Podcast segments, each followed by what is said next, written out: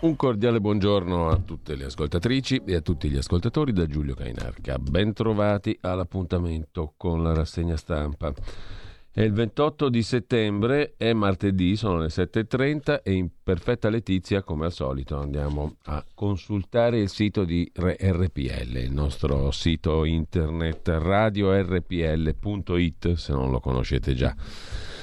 Lo ripeto, radiorpl.it. Il piacere della scoperta a voi. Intanto, primo piano, come al solito, dell'agenzia ANSA. Aumenta la capienza per teatri, cinema e stadi. La decisione del comitato tecnico scientifico dopo la richiesta del governo. Maxi sbarco a Lampedusa, oltre 500 migranti, in precedenza altri 5 sbarchi sull'isola per un totale di 119 persone. Morisi indagato per droga e Salvini che dice conta sempre su di me. In casa trovata una piccola quantità di cocaina, uso personale, sequestrati i cellulari. Aveva lasciato l'incarico alcuni giorni fa. Sicurezza sul lavoro, Draghi vede i sindacati, c'è l'intesa, scrive ancora l'agenzia ANSA, e poi Londra a secco di benzina tra panico e razionamenti. Per il governo britannico conservatore è un fenomeno passeggero alimentato anche dall'allarmismo. Poi il caso Consip, a processo Tiziano Renzi, condannato a un anno Verdini nei confronti del padre di Renzi. L'accusa è di traffico di influenze illecito. C'è un capitolo giudiziario e di indagine molto ricco sulla rassegna stampa di oggi, mentre la CIA statunitense voleva rapire e assassinare Julian Assange, fondatore di Wikileaks, lo rivela Yahoo News. I piani discussi nel 2017 sotto Trump. Poi c'è la Germania. L'SPD è il primo partito, Scholz, il leader dei socialdemocratici dell'SPD, punta su verdi e liberali. Il Papa Francesco dice che non bisogna mai perdere la sanità gratuita, cioè il servizio pubblico sanitario. Per gli anziani c'è una eutanasia nascosta, ha detto il Papa. E infine la CEI, a proposito di Papa, referendum sull'eutanasia che suscita una grave inquietudine, ha detto il cardinale Bassetti, presidente della CEI, aprendo il Consiglio episcopale permanente. Continua l'eruzione alle Canarie, sepolte altre case. E poi il volley, la pallavolo da Mattarella, orgoglio indimenticabile. Per Joe Biden oggi la terza dose di vaccino, col braccio in bella vista il Presidente degli Stati Uniti si fa oggi la terza dose appunto del vaccino, lo rende noto la Casa Bianca. Balzo di casi negli Stati Uniti. Harvard sposta le lezioni del suo master online. L'Afghanistan si ritira, non interverrà all'Assemblea delle Nazioni Unite, l'ultimo titolo di primo piano dell'agenzia ANSA di stamani. Adiane Cronos apre anch'essa con i teatri e gli stadi e i cinema che aumentano la capienza, con eh, la terza dose al via di vaccino in Italia per anziani, residenze sanitarie per anziani e sanitari ultra sessantenni, medici, infermieri, eccetera. E poi Draghi che vede i sindacati sul tema del lavoro. Luca Morisi indagato per droga, l'omicidio di Chiara Ugolini, l'uomo accusato si impicca in carcere. E poi Tiziano Renzi e tutto il resto. Andiamo a vedere allora le prime pagine dei quotidiani di oggi. Partiamo come al solito dal Corriere della Sera, ma vediamo le prime pagine in rapida successione. Due gli argomenti. Quello principale è relativo a stadi e teatri con più spettatori. L'indicazione è del Comitato Tecnico e Scientifico. Si arriverà fino all'80% della capienza per cinema e teatri, per gli stadi il 75%. Ancora nessuna data per la riapertura delle discoteche, soltanto i musei tornano alla normalità. Draghi ha incontrato i sindacati, sospensione per le aziende che violano le norme di sicurezza sul lavoro. L'altro titolo ci porta in Germania e il vincitore delle elezioni in Germania, il socialdemocratico Olaf Scholz, punta a una coalizione con verdi e liberali. Ma la strada per formare il governo è lunga. Nel Partito Cristiano Democratico di Angela Merkel, la CDU, il giorno dopo la disfatta, 8 milioni di voti persi, la resa dei conti è iniziata. Ad aprire le ostilità ai premier dell'Est Germania, accusando i vertici federali del partito di errori strategici. Venti contrari al leader Armin Laschet spirano anche dal suo Nord Reno-Westfalia. E sempre dalla prima pagina della Corriere della Sera, il caso Morisi, due rumeni fermati in auto, il blitz nella villa da dove i due ragazzi erano appena usciti, il sequestro di dosi di cocaina, c'è anche una droga liquida, droga dello stupro, scrive la Repubblica oggi come vedremo, e il giallo dei vicini di casa russi. Sono in retroscena, secondo il Corriere della Sera, dell'inchiesta della Procura di Verona su Luca Morisi, inventore della campagna di comunicazione La Bestia. Matteo Salvini tenta di limitare i danni, ha sbagliato ma resta un amico e lui, Morisi, si scusa. La foto di prima pagina del Corriere della Sera, io, la malattia, Claudio, Claudio Amendola, a parlare l'attrice Francesca Neri, ho pensato al suicidio, soffre di dolore causato da una cistite interstiziale cronica. Ho accarezzato anche l'idea del suicidio, dice l'attrice 58enne. La bestia fragile.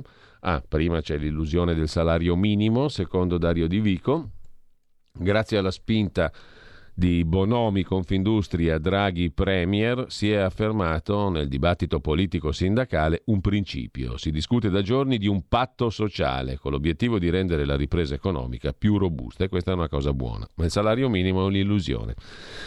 Dopodiché chiude la prima pagina del Corriere della Sera, intanto il pezzo di Aldo Cazzullo, l'articolo di fondo sul voto tedesco, segnali di buona politica, l'SPD che torna primo partito tedesco, ma su una linea non massimalista, piuttosto centrista, rivendicando l'eredità di Angela Merkel. A chiudere, dicevamo, il caffè, come tutti i giorni, di Massimo Gramellini, oggi al massimo della sua curialità pretesca, la bestia fragile, in vena di prediche facilissime, il buon Don Massimo Gramellini.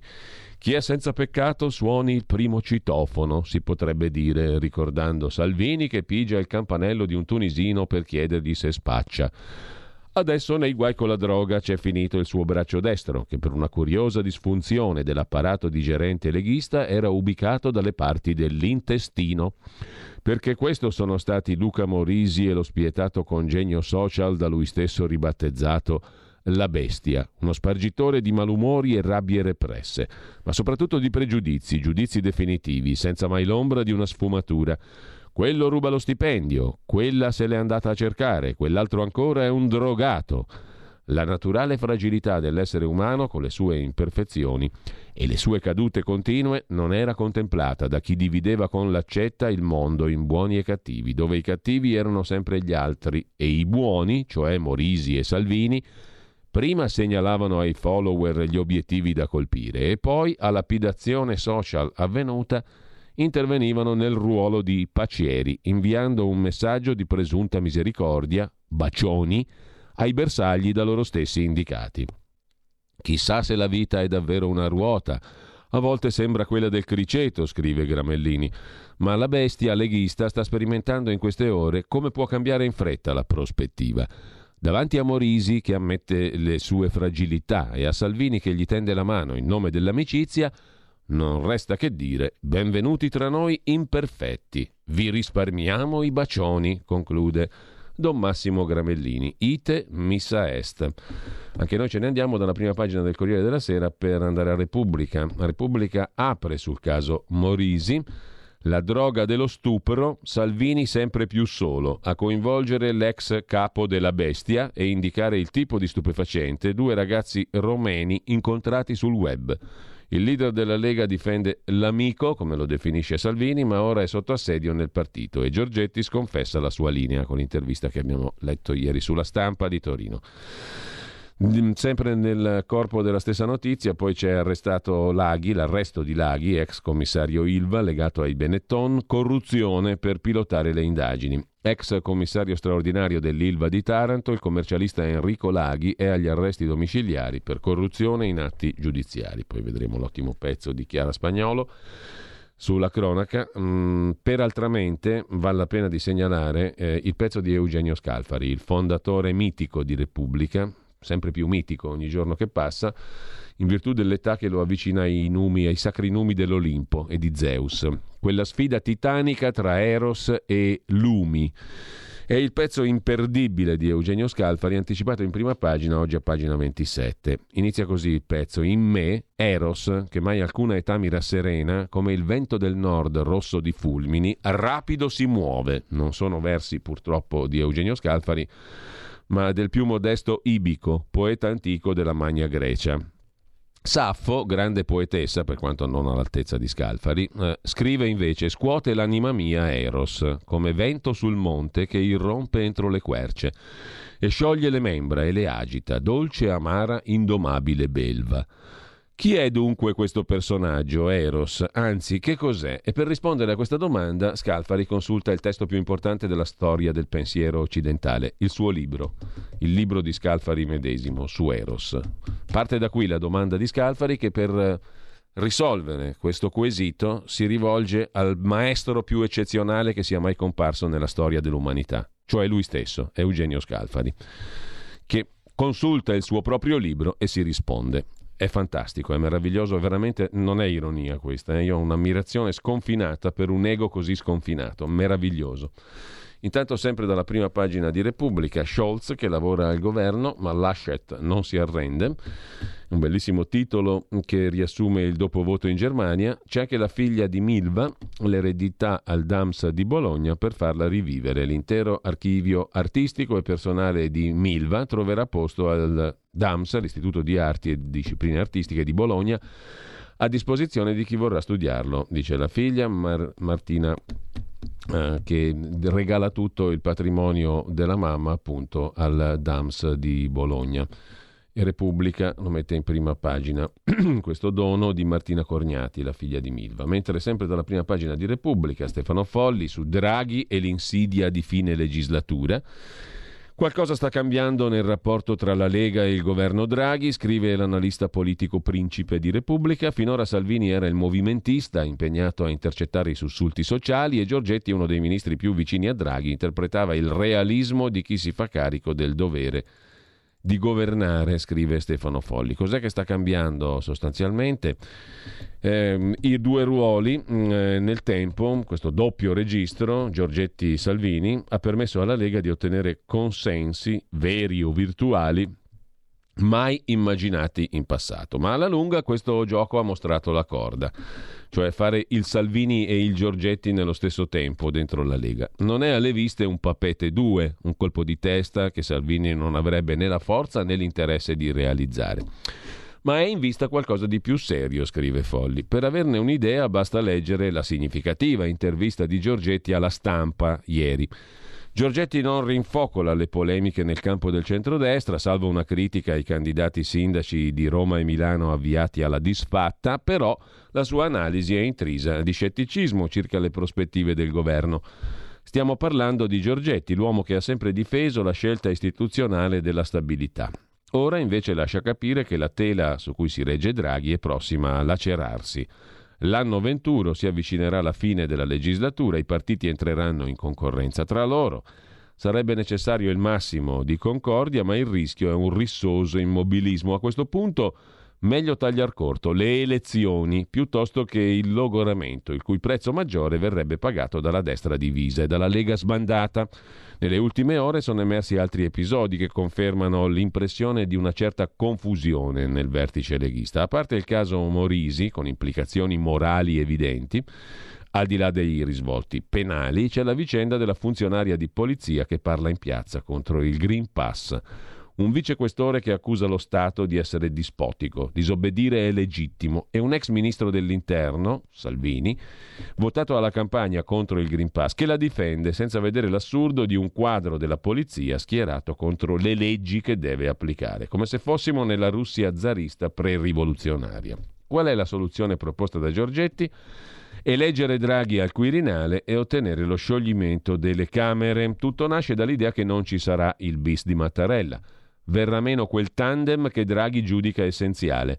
Vedremo se davvero il capo dello Stato Mattarella uscirà di scena, ma per quanto riguarda Draghi, finora si è sottolineata la sua forza rispetto ai partiti deboli. Se adesso non è più vero, se il Premier viene descritto come troppo debole per gestire partiti riottosi, allora egli sarà troppo debole anche per andare al Quirinale col compito, dice Giorgetti, di sciogliere il Parlamento ed essere il De Gaulle italiano. Vasto programma, avrebbe detto lo stesso De Gaulle, di sicuro l'interesse di tutti consiste nell'usare la forza di Draghi e non metterne in evidenza il lato debole per coprire qualche cortocircuito politico. Così Stefano Folli in prima pagina su Repubblica. Il bastone rovesciato è invece il titolo del commento di Michele Serra. Chiede scusa Luca Morisi per la debolezza e gli errori, si congeda confessando fragilità e affidandosi a chi gli vuol bene, dice lui. È sempre vile accanirsi su chi cade, scrive Serra, o su chi sbaglia e chi scrive questo articolo è antiproibizionista da quando Morisi e il suo capo Salvini andavano alle elementari. Con ciò lasciamo la prima pagina di Repubblica e andiamo a vedere la prima pagina della stampa di Torino. La stampa che apre il suo primo piano di stamani, mo lo vediamo subito, eccolo qua con Conte, un'intervista a Conte inteso come il leader dei 5 Stelle, Giuseppe Conte, la verità come vedremo mette in prima pagina invece l'anticipo di un'indagine su Conte dalla Procura di Roma, ma lo vediamo tra poco. Con Salvini Draghi non dura, dice il leader dei 5 Stelle. Ho sbagliato sui decreti sicurezza, quelli di Salvini. A Torino niente accordi sui ballottaggi. Terremoto Lega, Morisi indagato per droga, Giorgetti spacca la destra dopo l'intervista alla stessa stampa di Torino di ieri. Si presenta senza cravatta Giuseppe Conte, vengo dalle piazze, dice l'avvocato del popolo, ma avrei dovuto portarmela per entrare nel palazzo dell'establishment. La cravatta, scherza. Il presidente del Movimento 5 Stelle, cioè l'avvocato del popolo medesimo, ospite nella redazione della stampa. Il direttore Massimo Giannini gli offre un Malox preventivo di grillina memoria per digerire il risultato delle prossime elezioni, in cui il Movimento 5 Stelle non è favorito. Elsa Fornero in prima pagina sulla stampa scrive che a un paese civile serve il salario minimo. Giancarlo Caselli difende i pubblici ministeri di Palermo comprensibilmente. Luigi Manconi, marito di Berlinguer, la conduttrice di Rai 3 eh, e senatore, mh, mm, già senatore, mh, mm, si occupa di Cacciari, che ha diritto ad avere le sue idee liberamente, incredibile ma vero. Il carroccio va a sbattere, secondo l'analista Massimiliano Panarari, tempesta perfetta con la Lega per Salvini Premier che oltre a non avere visto il suo capitano, copyright Morisi, arrivare alla presidenza del Consiglio, risulta squassata da spinte centrifughe. Poi Scholz che dice il voto è chiaro, governo io, e uno che gli assomiglia moltissimo. Se vedete le due fotografie in prima pagina sulla stampa, incredibile. Julian Assange, Wikileaks, è una goccia d'acqua con uh, Scholz, il capo della SPD tedesca. La CIA ordinò uccidete Assange.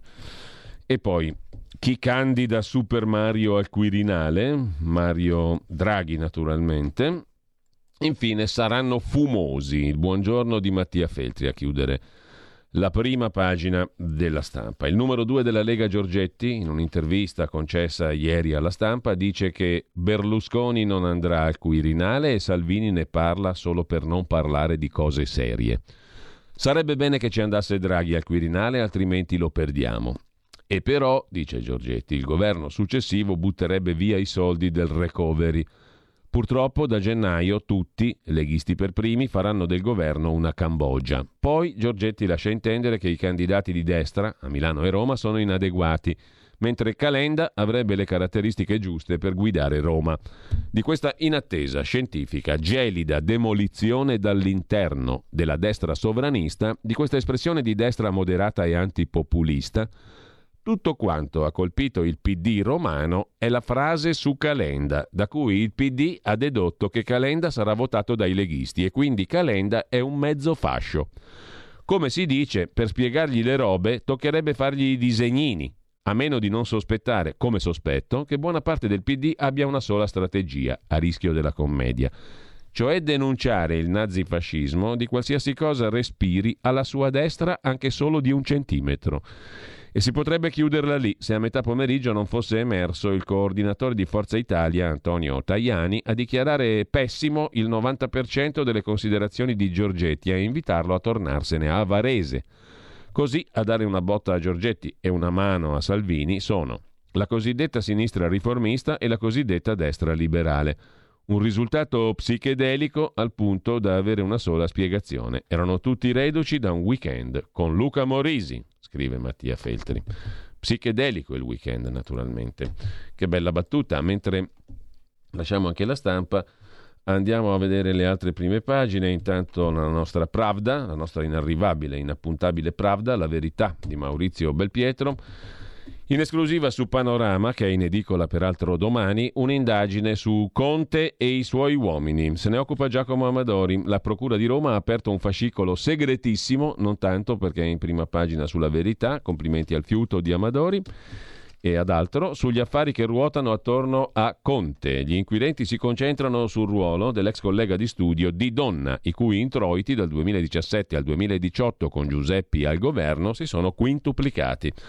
Ne parlava l'altro giorno anche Domani, il quotidiano di Carlo De Benedetti diretto da Stefano Feltri, di questo Di Donna, il socio di Conte. È una indagine segretissima Scrive la verità peraltramente in prima pagina, segretissima, quella che i PM di Roma stanno conducendo su Giuseppe Conte e i suoi uomini d'oro. La svela panorama in edicola domani. Ci si concentra su Luca Di Donna, ex collega dello studio Alpa, lo studio del professor Alpa dal quale è uscito Conte, rampante avvocato, il Di Donna, con ottime entrature in politica e nei servizi segreti, considerato l'eminenza grigia di Conte. I magistrati stanno verificando modalità e tempi del ricchissimo portafoglio clienti dell'amico di Conte, l'avvocato Luca Di Donna, durante gli anni di Conte alla guida del governo, quintuplicato il fatturato del Di Donna. In particolare gli inquirenti si concentrano sui sostanziosi incarichi di consulenza con aziende dello Stato. Tra le ipotesi di reato c'è il traffico illecito di influenze, ma non solo. Mentre Maurizio Belpietro mm, commenta ciò che ha detto Mario Monti nell'intervista dell'altro giorno, è ufficiale, Monti si candidò per obbedire ad Angela Merkel, ma c'è anche il mitico J-Ax anziano, come lo ha definito Marco Travaglio, cioè il papà di Renzi in prima pagina sulla verità, è sempre Giacomo Amadori ad occuparsi di quest'altra indagine, sarà processato, anzi sotto processo finisce per gli appalti sospetti di Consip, la società pubblica per gli appalti. Lega senza pace, bombe da Giorgetti e Morisi finisce nei guai per droga, a meno cinque giorni dal voto, non è un momento felice per il Carroccio, scrive la nostra Pravda. Mentre Matteo Salvini prova a lanciare la volata in vista del voto per le amministrative, il ministro Giorgetti spara a palle incatenate contro i candidati del centrodestra a Roma e Milano, dandoli già per perdenti. Intanto il più stretto collaboratore di Salvini, Luca Morisi, l'inventore della bestia, la macchina da guerra social che ha fatto conquistare milioni di seguaci a Salvini, finisce nei guai per droga. Il social media manager avrebbe ceduto dosi di stupefacenti a tre giovani incappati in un controllo dei carabinieri a poca distanza da casa sua. In primo piano ancora sulla verità di oggi, Speranza, inteso come il ministro della salute, così aprì le porte d'Europa al virus, scrive Francesco Borgonovo, nel gennaio del 2020 Speranza disertò la riunione del Comitato europeo per la sicurezza della salute dove si decise di fare tamponi a chiunque arrivava da Wuhan. L'Italia non lo fece con le conseguenze che sappiamo. E per la politica estera Francesco Gaglietti, in prima pagina sulla verità, eh, liberali e verdi romperanno l'asse tedesco con la Cina, Stati Uniti e Gran Bretagna brindano. E ancora due positivi, tutta la scuola in didattica a distanza, in barba a Bianchi e Mattarella, promessi al vento. La deriva senza il pass niente cresima, lo ha detto un parroco che poi ha fatto dietro front. Infine, pandemia come Tangentopoli, tra qualche anno si scuseranno di questo terrore sanitario, prevede Federico Novella. E a chiudere Claudio Antonelli, sul governo impacciato, neanche stavolta il Consiglio dei Ministri partorirà la riforma fiscale. Ne parleremo di fisco alle 9 nel cui Parlamento con Massimo Bitonci, capogruppo in Commissione Bilancio alla Camera per la Lega. Infine, Marcello Veneziani, Ulisse era una carogna, ma il fascino del suo mito resta intatto a proposito di revisionismi storici. Così sulla verità. Vediamo anche Libero e poi il fatto di Marco Travaglio. Agguato alla Lega è il titolo di Libero. Si vota Toghe in campo. Indagato per droga l'ex guru dei social di Salvini, blitz di Ferragosto, ma la notizia esce ora. Rinviato a giudizio anche Babbo Renzi, condannato Verdini. Altra notizia che riguarda più o meno derelato anche il segretario leghista. Luca Morisi, scrive Alessandro Sallusti, da pochi giorni ex braccio destro di Salvini Comunicazione Social è indagato per possesso e cessione di modiche quantità di droga dalla Procura di Verona, scrive il direttore di Libero Alessandro Sallusti. L'inchiesta parte ad agosto, è stata svelata ieri da Corriere Repubblica a pochi giorni dal voto amministrativo. L'interessato non nega di fare uso di stupefacenti. La Procura lo definisce fatto banale. Ma il caso irrompe nella campagna elettorale, già infuocata di suo, fuocata si fa per dire, ma comunque con la sperimentata violenza mediatica e politica, il cui obiettivo non è Morisi, ma il suo capo, Salvini, per certi versi l'intera Lega, come se un partito dovesse sapere dei vizi privati dei suoi dirigenti o come nel caso del figlio di Grillo accusato di stupro, addirittura dei parenti. Sono in tanti in queste ore a sinistra e a destra a fregarsi le mani per l'insperato regalo, un pacco regalo ben confezionato dal solito sistema che da anni sovraintende, dietro le quinte, a instradare la politica dove meglio gli aggrada, sistema che sotto elezioni dà il meglio di sé. Non sappiamo se un reato è stato consumato, la modica quantità non è illegale. È la cessione, peraltro, che è in oggetto di indagine, ma comunque ancora non sono state compiute le perizie sui liquidi che Morisi avrebbe ceduto ad altri ragazzi e le carte passano dalle procure già ai giornali. Poi la solita ipocrisia di sinistra ai grillini che lanciano il referendum per legalizzare le droghe, ma si indignano perché uno ne fa uso in modica quantità, non perché vizioso, ma in quanto leghista.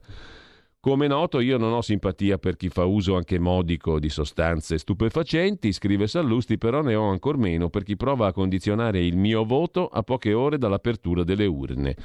Che il guru dei social leghisti abbia sbagliato è fuori di dubbio. È giusto che affronti conseguenze anche penali, ma questa inchiesta per un fatto banale, lo ha detto la PM che indaga, poteva essere svelata un mese fa o tra sette giorni. Nulla sarebbe cambiato. La droga è una brutta bestia sia se la assumi, sia se magistrati e giornali la iniettano nel circuito democratico.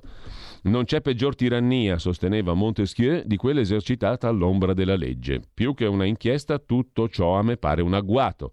Nonostante gli appelli della Cartabia e alcuni punti della sua riforma, la giustizia continua a essere un'arma impropria al servizio di pochi. A proposito di giustizia, Raggi vuole Feltri in galera per il titolo su di lei che Libero fece nel 17 La patata bollente. Monti rivela la Merkel mi ordinò di, candina- di candidarmi. Ecco chi ha massacrato l'Italia, scrive Fausto Carioti. Il sottosegretario alla salute e il 5 Stelle Sileri dà ragione a Libero, basta restrizioni a chi è vaccinato, terza dose solo a sanitari e ultra ottantenni. E poi Vittorio Feltri, candidato a Milano, su Sala. A Milano colleziona solo clochard, mendicanti allo sbaraglio. Infine l'abuso sessuale in diretta tv. Molestie ammesse in un reality perché fanno audience. Con ciò lasciamo libero, andiamo a vedere il fatto quotidiano, la prima pagina. Apertura dedicata alla giustizia che funziona e panico tra i due Matteo, Renzi e Salvini, tra indagini e arresti nei cerchi magici di Salvini e Renzi.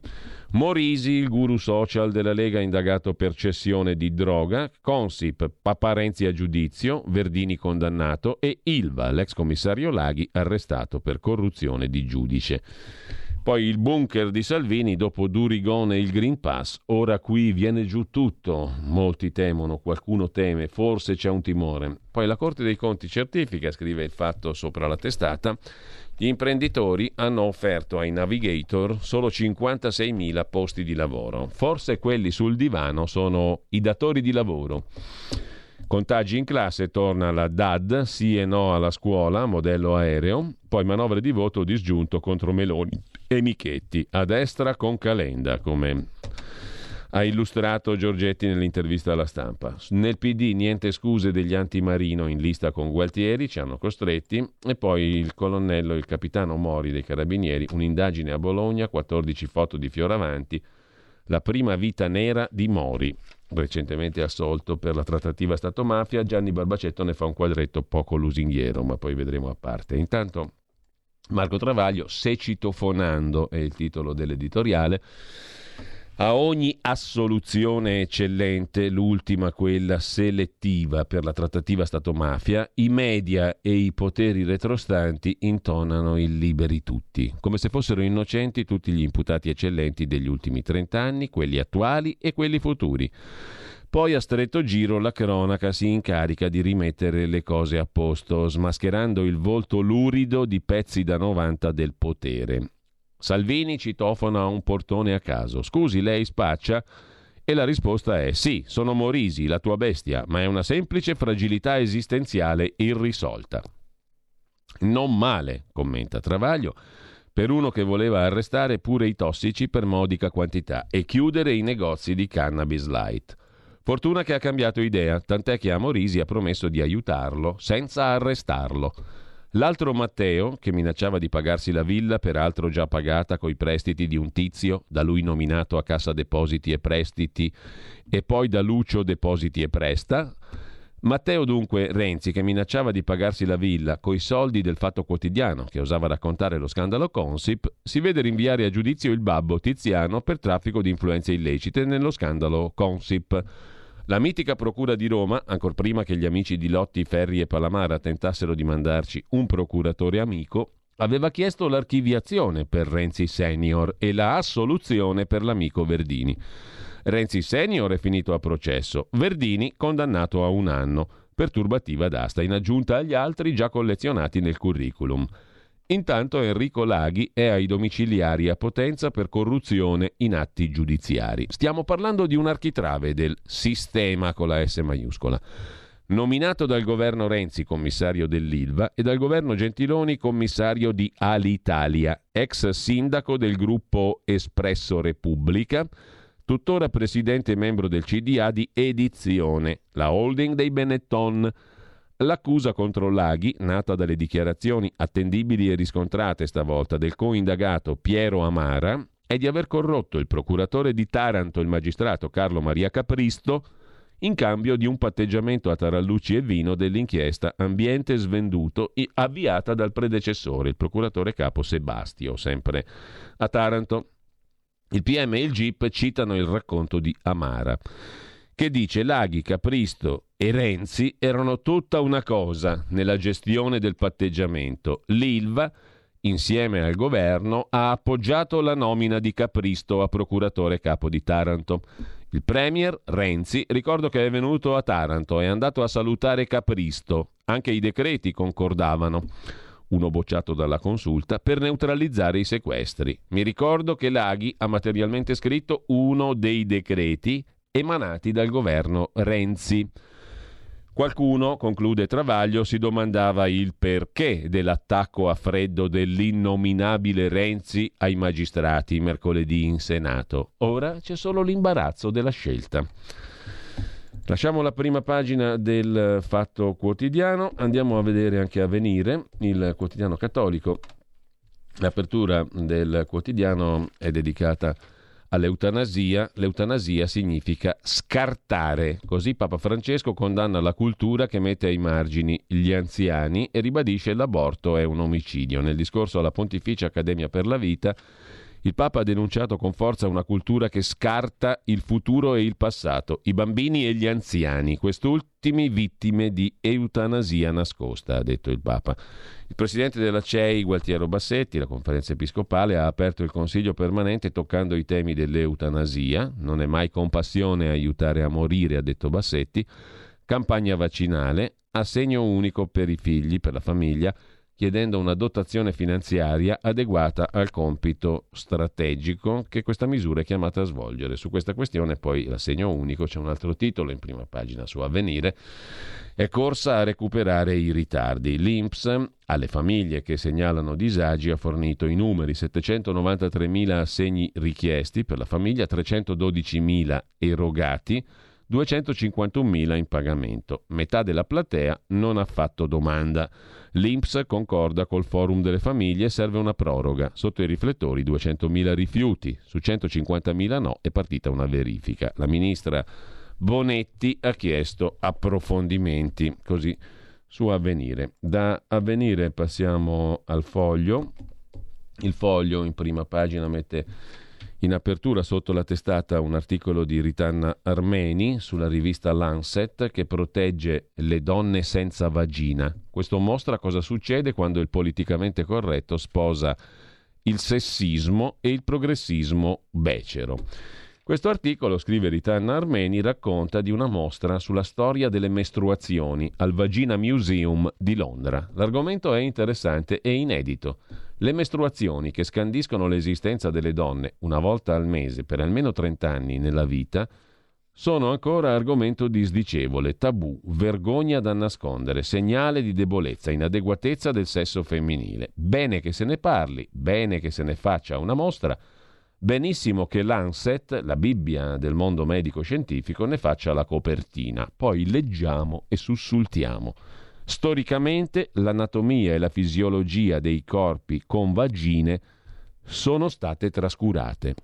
Corpi con vagine? Le donne sono definite in quanto vagine nel 2021 da Lancet.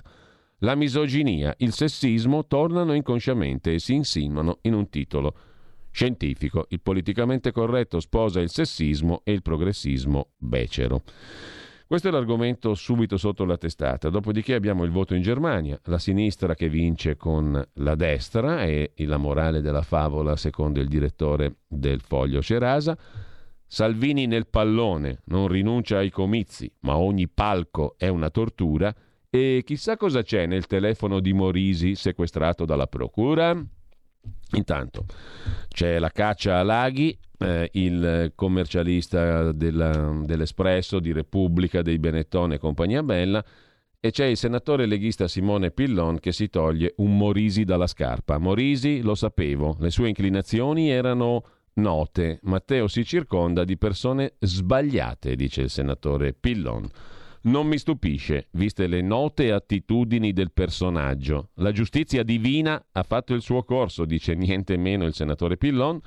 A me questo Morisi non mi è mai piaciuto, mai. Poi ha sempre fatto la guerra a me. Questo ora capisco tante cose, dice il senatore Pillon, ultracattolico leghista. Per un lungo periodo è stato il fornitore ufficiale di rosari di Matteo Salvini, scrive il foglio. Tuttora ne porta sempre diversi in tasca. Nel giorno della caduta e della crocifissione del padre della bestia si cercherebbero da Pillon parole di misericordia e invece questo avvocato bresciano dimostra di avere il papillon d'acciaio. È noto al grande pubblico per, essersi, per essere pronto a farsi esplodere per il disegno di legge Zan per minacciare Mari e Monti appena parla di depenalizzazione delle droghe leggere. Allora, mentre tutti citofonano a Salvini e a Morisi, occorre provare a suonare a casa Pillon, scrive il foglio in prima pagina. Questa brutta storia di Morisi, dice il senatore leghista Pillon, non mi sorprende, soprattutto se gli avessero trovato la droga dello stupro. Ciro, ci sono cose note da tempo a tutti. Bestia, ragazzi. Scusi, ma lei perché non si fa gli affari suoi? domanda il foglio. Ma no, certo che mi frega, però adesso capisco quando a Verona, al congresso mondiale della famiglia, Morisi si mise di traverso, non voleva che Matteo vi partecipasse. Diceva che era divisivo, poco conveniente politicamente. Forse lo era sul serio, commenta il foglio, viste certe teorie medievali su famiglia e aborto. Ma per favore, interviene Pillon. Luca Morisi decideva tutto, diceva chi andava in televisione e chi no. Sceglieva i contenuti, non mi mandava mai in tv, ma io ho i miei canali, dice. Al foglio il senatore Pillon che si toglie appunto il Morisi dalla scarpa. Pillon, Morisi si è inventato la bestia, almeno un po' di riconoscenza. Sì, certo, per le divise, i gattini, le fette di pane e Nutella. Ma per favore, dice Pillon. Scusi, senatore, come si può essere contenti per l'abisso umano in cui è sprofondato un dirigente così importante del suo partito? Allora la metto meglio per non essere frainteso, spiega Pillon. Per me è una brutta notizia per l'uomo. Pregherò per lui, nonostante la guerra che mi ha sempre fatto. Ma magari è una notizia bella per la Lega. La nostra comunicazione ormai languiva da tempo. Finché eravamo in campagna elettorale, nel 18, andava bene tutto, comprese le foto di Matteo con le galline. Poi, una volta arrivati al governo, c'è stato un atteggiamento sbagliato. Non può essere la comunicazione a dettare l'agenda dell'azione politica, ma viceversa. Altrimenti siamo in balia di un algoritmo e se questo algoritmo ha dei problemi personali, va in tilt tutto il sistema. Morisi nella polvere, scrive il foglio, Durigon saltato come un tappo di Lambrusco. Si sta stringendo un cerchio intorno al club Salvini? No, non direi così, risponde Pillon. Non sarei così pessimista. Diciamo che potremo sempre ripartire, però dispiace vedere che Matteo, a cui voglio bene, lui lo sa, si circondi purtroppo delle persone sbagliate, lasciando quelli come me in seconda fila. Come farà a scagliarsi contro le droghe? Si sentirà in imbarazzo? chiede il foglio. Sarà complicato all'inizio, risponde Pillon, poi passerà tutto. Ma non c'è in generale un pizzico di ipocrisia nella Lega tra chi si fa portatore di certi valori così radicali e poi nella vita privata va nella direzione opposta? Sta parlando della corrente Mykonos, cioè dei gay del mio partito? Sono tantissimi. Li conosco tutti, dice il senatore Pillon. Tra Camera e Senato non bastano due mani per contarli. E cosa c'è di male? chiede il foglio. Niente di personale, ci mancherebbe, ognuno vive come vuole, basta saperlo, questo sì, conclude il callido senatore Pillon in prima pagina sul foglio di stamani. Intanto lasciamo il foglio. Cos'è che ci manca da vedere? Intanto il giornale, il giornale di Augusto Minzolini Inchiesta su Morisi, qualcosa non torna, titola il giornale sull'ex guru social di Salvini. La droga per uso personale, le accuse dei ragazzi, il personal computer sequestrato, quello strano tempismo a sette giorni dal voto. Le indagini su Luca Morisi per droga, procura di Verona, nascono per due grammi di cocaina, una quantità per uso personale per cui rischia l'illecito amministrativo. Le cose che non tornano nell'inchiesta sono tante, poi vedremo il pezzo di Chiara Giannini più in dettaglio, eppure la sinistra ne ha approfittato ieri, scrive il giornale, per scatenare una bufera che ha investito in pieno il leader del Carroccio. Tensioni politiche si incrociano con lo scontro interno alla maggioranza e con le elezioni amministrative. Poi c'è di spalla la questione della Germania, in mano ai verdi e ai liberali, caos e trattative. Ma c'è anche Clint Eastwood, meno male, in prima pagina sul giornale. A 91 anni il macio ritorna per raccontare la fragilità della vecchiaia. Il ritorno con un nuovo film. Clint Eastwood presenta il film Cry Macio, Piangi Macio, un cowboy che si rimette in gioco. Poi vedremo anche la recensione. Ci sono quattro commenti in primissimo piano. Stefano Zurlo, il garantismo arriva sempre troppo tardi, è una lezione a una certa lega, scrive Zurlo. È l'ultima versione della gogna, quella che ricopre le pietre di ipocrisia. Luca Morisi cade, chiede scusa per le proprie debolezze e tutti gli saltano addosso, ripetendo, scrive Stefano Zurlo, lo stesso ritornello. Dice Renzi non faremo a Morisi quello che la bestia ha fatto a noi. La ministra Dadone va oltre. Chi citofonerà a casa di Salvini è la battuta con cui la ministra allude all'episodio di Bologna, quando Salvini andava a caccia di spacciatori. Usano tutti le stesse parole, una misericordia gonfia di spine, proclamandosi migliori dell'uomo che ora è nella polvere. Pina Picerno del PD ha detto la risposta naturale sarebbe ricambiare con la stessa moneta, ironia e calunnie. Tradotto, tu sei spregevole, noi abbiamo altri parametri, non aggiungeremo altro, ma intanto ti marchiamo. Piovono i sassi a una settimana dalle amministrative ma la mano è inguantata e tutti, ma proprio tutti, ricordano a Morisi che loro hanno un altro metro di giudizio, ma intanto misurano con quello solito. E sempre dalla prima pagina del giornale, altro commento, in prima pagina di Adalberto Signore, più politologico, tra virgolette, Lega spaccata, ora Giorgetti scarica Matteo Salvini, equilibri con vista quirinale.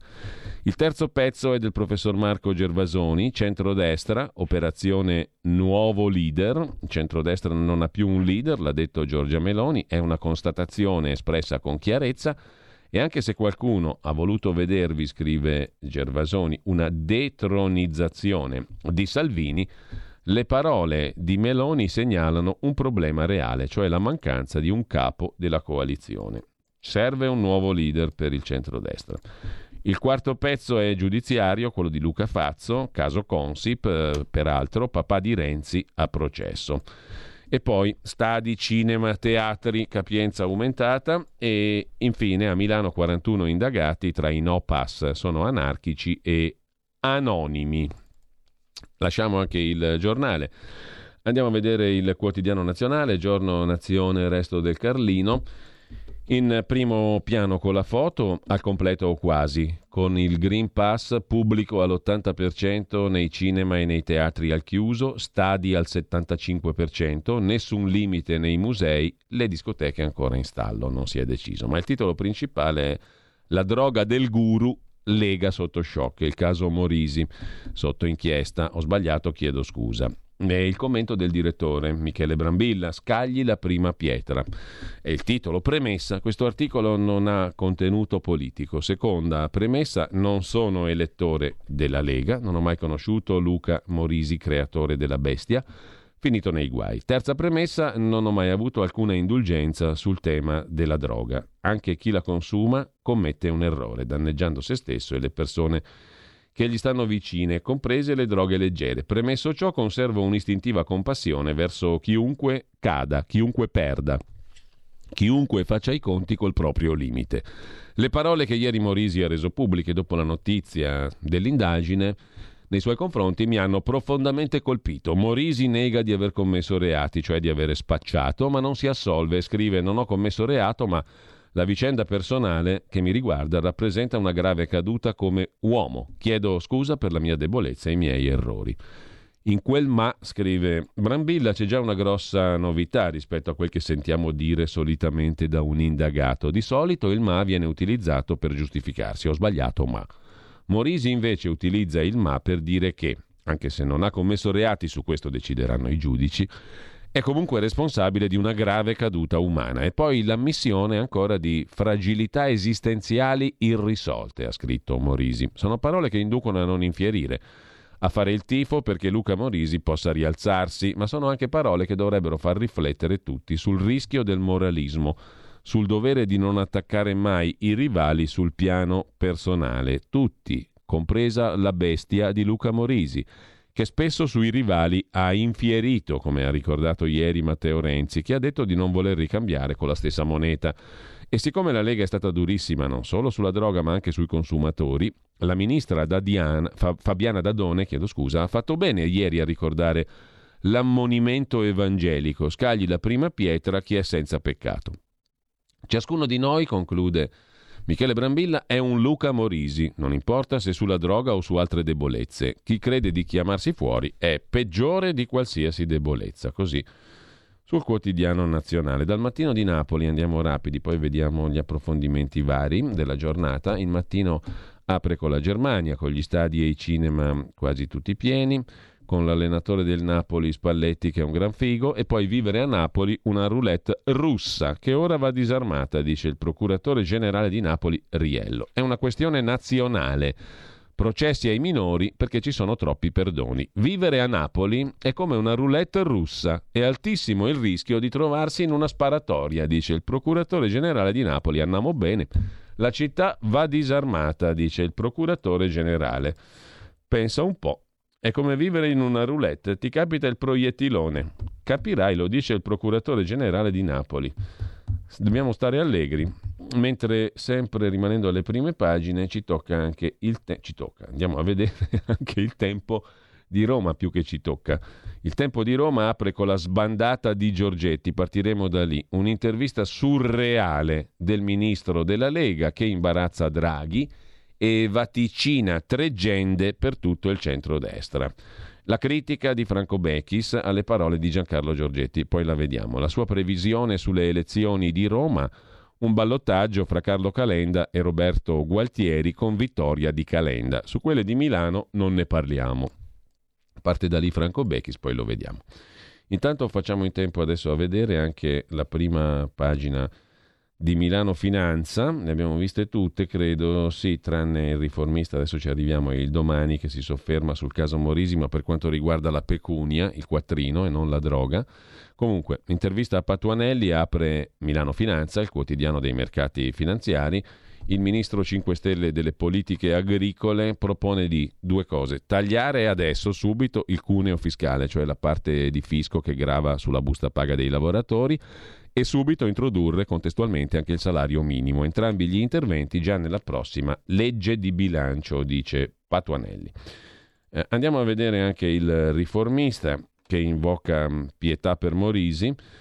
Eh, non si lincia nessuno, neanche il guru di Salvini, Luca Morisi indagato per droga. E poi, meglio la poliziotta del filosofo Agamben, scrive Michele Prospero. Mentre si sgonfia il caso Consip, ieri le prime decisioni, molti proscioglimenti, specialmente per il nostro editore Romeo Qualche rinvio a giudizio per Romeo e Renzi, condan- Renzi papà naturalmente, condanne a un anno per turbativa d'asta per Verdini. Insomma, è un mezzo flop questa inchiesta che, che ne dica Marco Travaglio. E ancora in prima pagina, come dicevamo, vediamo anche il manifesto, il quotidiano comunista, il quale apre con due questioni, soluzione Scholz, il socialdemocratico in Germania apre le trattative con Verdi e Liberali e poi c'è un'intesa tra Draghi e i sindacati sulle questioni del lavoro. Il domani di Carlo De Benedetti, diretto da Stefano Feltri, come dicevamo, apre sul caso della bestia, Morisi, eccetera. La Lega ha dato milioni a Morisi, che ora è sotto indagine per droga. L'ideatore e capo della propaganda è sotto inchiesta a Verona L'imprenditore è al centro di un giro di bonifici che dal partito sono finiti alla sua azienda e su conti personali. Certo, non è che Morisi lavorava gratis, come nessuno al mondo. Dicono in Lombardia che neanche il cane fa andare la coda gratis, però insomma, tantomeno un professionista che, da, che fornisce la sua opera. La caduta di Salvini, la lettura politica del direttore Stefano Feltri, porta alla svolta presidenzialista. Giorgetti, Premier forse, e Draghi al Quirinale. Ma Vediamo il pezzo principale, Emiliano Fittipaldi e Giovanni Tizian si occupano dello stratega della propaganda leghista indagato per droga. È una delle vicende opache che ruotano attorno al sistema costruito per trasformare Salvini nel capitano del popolo. Dai documenti bancari risulta che la Lega ha versato più di un milione e mezzo di euro dal 17 al 20 sui conti della società sistemaintranet.com e sui conti personali dei due soci di questa piccola azienda, Morisi e il suo braccio destro Andrea Paganella. La caduta di Morisi sbriciola le fondamenta sulle quali è stato eretto il potere della Lega di Salvini, costruite con la propaganda sui social network. Il guru della comunicazione è indagato a Verona per la cessione di droga a un gruppo di ragazzi. Si tratterebbe di sostanza liquida GHB forse, conosciuta anche come droga dello stupro, che ha un uso diffuso anche al posto dell'ecstasy, in quanto provoca stati di euforia. Sul tipo di sostanza sono in corso accertamenti, ma risulta a domani che i carabinieri, nella loro prima informativa, scrivevano espressamente la sigla GHB, la droga dello stupro. Di certo a casa di Morisi è stata trovata anche cocaina considerata per uso personale. Tutto accadeva il 14 agosto. 15 giorni dopo sono arrivate le dimissioni da capo della propaganda giustificate per questioni familiari. Morisi, dopo la pubblicazione della notizia, si è scusato, eccetera. Impossibile scindere la storia di Morisi da quella del Salvini politico e via dicendo, e poi i bonifici per un milione e mezzo di euro dal 17 al 20. Lasciamo con ciò anche il mm, domani, vediamo la prima pagina di Italia Oggi. Aziende, Green Pass di rigore. Il datore di lavoro deve controllare i certificati di tutti coloro che accedono nel luogo di lavoro, non solo i dipendenti, professionisti e autonomi, ma anche se stesso. Il datore di lavoro deve controllare il Green Pass a tutti i lavoratori che accedono nel luogo di lavoro non solo i dipendenti, ma anche i professionisti, i lavoratori autonomi e se stesso, e quanto precisano le Frequently Asked Question, le FAQ, pubblicate dal governo in merito ai nuovi obblighi di certificazione verde. Il Green Pass inoltre non permette di derogare alla regola del metro di distanziamento, cioè anche se tu hai il Green Pass devi tenere il metro, mascherine e tutto il resto.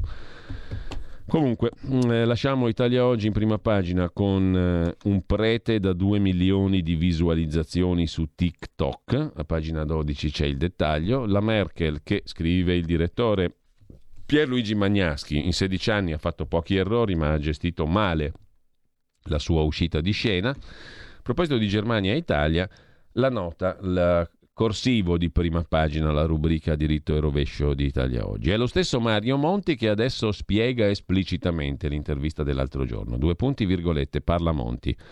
Nell'agosto 2012 feci una visita a Merkel a Berlino. Prendemmo un aperitivo. Merkel mi prese con molta umanità. Mario, cosa pensi di fare? mi domandò. Le chiesi come la vedesse lei e la Merkel mi rispose: Finora io e gli altri colleghi europei abbiamo pensato che tu saresti il naturale successore di Giorgio Napolitano al Quirinale. Ma ora io penso, e altri pensano, che dal punto di vista dell'Italia e dell'Europa sarebbe ancora più importante che tu potessi continuare a guidare il governo. Insomma, commenta Italia Oggi, visto che si dice che questo è lo stesso consiglio che oggi viene dato a Mario Draghi, si vede che la politica in Europa procede col taglia e incolla quando si tratta di decidere per l'Italia o di farla decidere. Per loro la fantasia sarebbe un peccato, scrive Italia Oggi. Vediamo anche velocemente la prima pagina del Sole 24 Ore, sprint del petrolio verso 80 dollari, il greggio ai massimi, ottime notizie per chi deve far benzina il dialogo Draghi-sindacati che parte da sicurezza e PNRR, questi i titoli. Ma a questo punto le prime pagine le abbiamo viste tutte. Dalla pagina 2 dei commenti di Italia Oggi vi segnalo il pezzo di Martino Loiacono su Milano. Il candidato del centrodestra Bernardo è riuscito a mettere in luce i difetti e non le qualità. Troppi errori nella campagna del candidato di centrodestra e poi il pezzo di Domenico Cacopardo. La ripresa c'è, la ripresa economica, ma può spegnersi. Il salario minimo e i contratti a tempo indeterminato sono le zeppe proposte da Landini.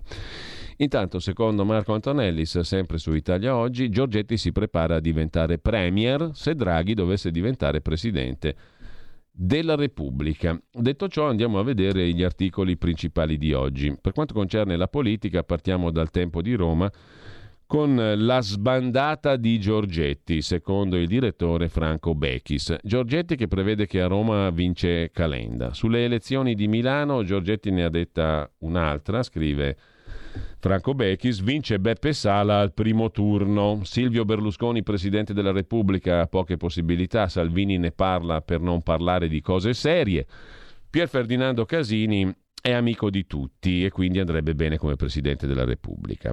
Eh, il governo di Draghi arriva al 31 dicembre di quest'anno, da gennaio cambia la musica, ha detto Giorgetti, i partiti smetteranno di coprirlo e si concentreranno sugli elettori. Quindi meglio che Draghi vada al Quirinale, sciolga le Camere e governerà chi sarà votato.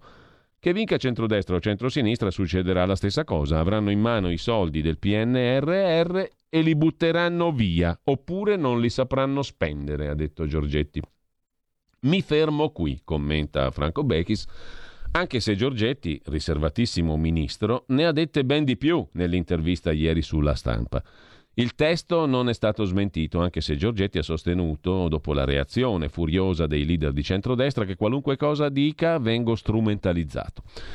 Non so se nei commenti e nelle reazioni qualcuno abbia distorto il suo pensiero. Posso dire che scorsa l'intervista e appreso che il colloquio era avvenuto a pranzo in un elegante albergo nel centro di Torino, sarei stato curioso di vedere il numero di bottiglie di Nebbiolo, Barbaresco o Barolo vuote su quella tavola.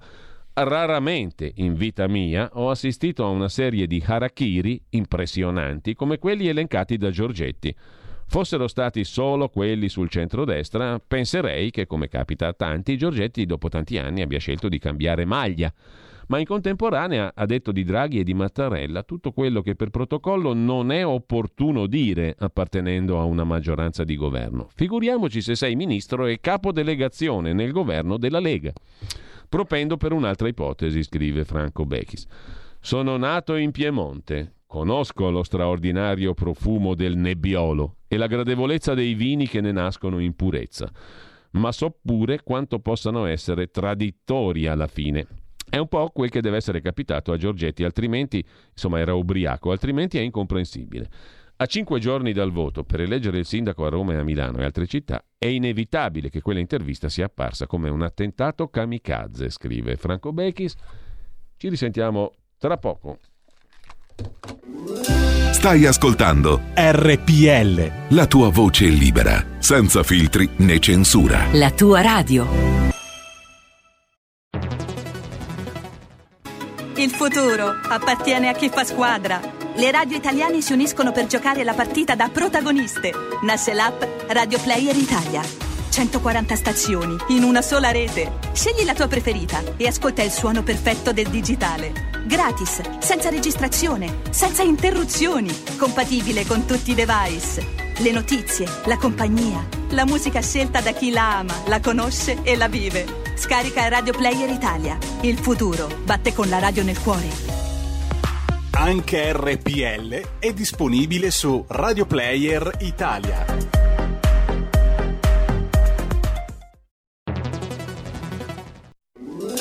Stai ascoltando RPL. La tua voce libera, senza filtri né censura. La tua radio.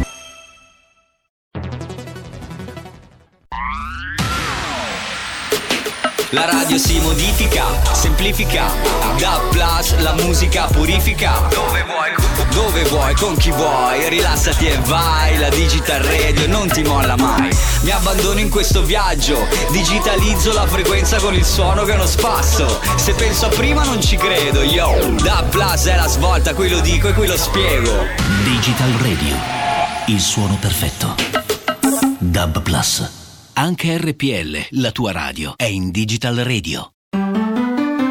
Dal 1849 Brescia è la leonessa d'Italia perché Brescia, i bresciani e le aziende bresciane non mollano mai. La Sargom di Rodengo Saiano Brescianissima è sempre più forte per vendere, lavorare e trasformare articoli gomma plastica tecnico-industriali. Alla Sargom, via Gaetano Bertoli 15 Rodengo Saiano, Brescia, troverete nylon, derlin, PVC, silicone, Vulcolan, plexiglass, policarbonato sia in semi lavorati che in prodotti finiti a disegno cliente. Grazie Brescia. Da Sargom, Rodengo Saiano, Brescia.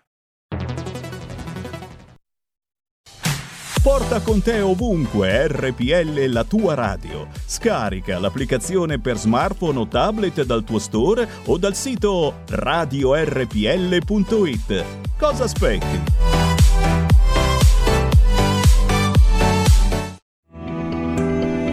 Il meteo.it presenta le previsioni del giorno. Pressione atmosferica in aumento sull'Italia, garanzia di una giornata che risulterà prevalentemente soleggiata sul nostro paese. In mattinata il tempo risulterà per lo più asciutto, con sole prevalente. Occhio tuttavia a possibili riduzioni della visibilità sulla Valpadana, poi in dissolvimento col passare delle ore. Nel pomeriggio gli unici disturbi saranno a carico del basso versante tirrenico, con possibili rovesci soprattutto in Calabria, sole prevalente altrove, con più nubi sull'arco alpino. Le previsioni di ilmeteo.it tornano più tardi tardi. Un saluto da Stefano Ghetti. Avete ascoltato le previsioni del giorno. Ed eccoci qui di nuovo. Pimpanti più che mai, alle 9, e 3, alle 9 abbiamo eh, il qui Parlamento dedicato al fisco con Massimo Bitonci, capogruppo della Lega in Commissione Bilancio, responsabile attività produttive e già sottosegretario al Ministero dell'Economia. Alle 9.30 la nostra rubrica di analisi della comunicazione politica con il professor Ugo Volli. Parleremo di destra e di sinistra, che significato hanno oggi. Alle 10.30, bentornati al sud, un reportage di Antonino Danna da non perdere, dalla Calabria, dove eh, due... Mh, mm, due persone, una coppia, hanno deciso di intraprendere un'iniziativa imprenditoriale particolare, un'avventura professionale e umana raccontata eh, dalla loro viva voce e poi alle ore 12, come tutti i giorni, il talk. Quest'oggi il talk assume eh, le fattezze di Sara Garino eh, e si occupa di polizia e di gente che invita a trasgredire le leggi dello Stato italiano, da vicequestore della polizia, no, di altro si occupa in realtà, Alto Mare di Ragarino si occupa in generale di, mm, eh, appunto, di polizia di Stato e del lavoro delle forze dell'ordine, se non sbaglio. Eh? Esatto, buongiorno Giulio, buongiorno, buongiorno a tutti gli ascoltatori.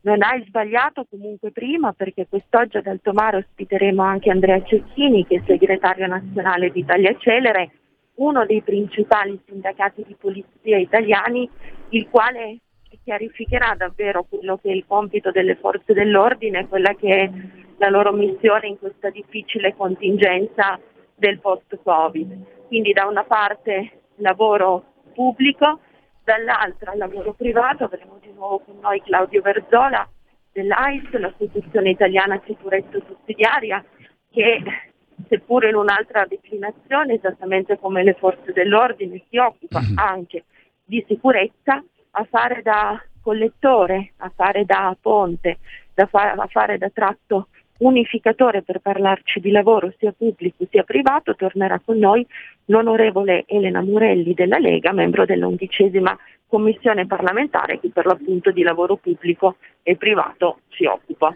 Bene, allora appuntamento alle 12, grazie a Saragarino. Grazie mille Giulio, buon lavoro. A più tardi, intanto musica maestro, musica raffinatissima, musica d'eccellenza.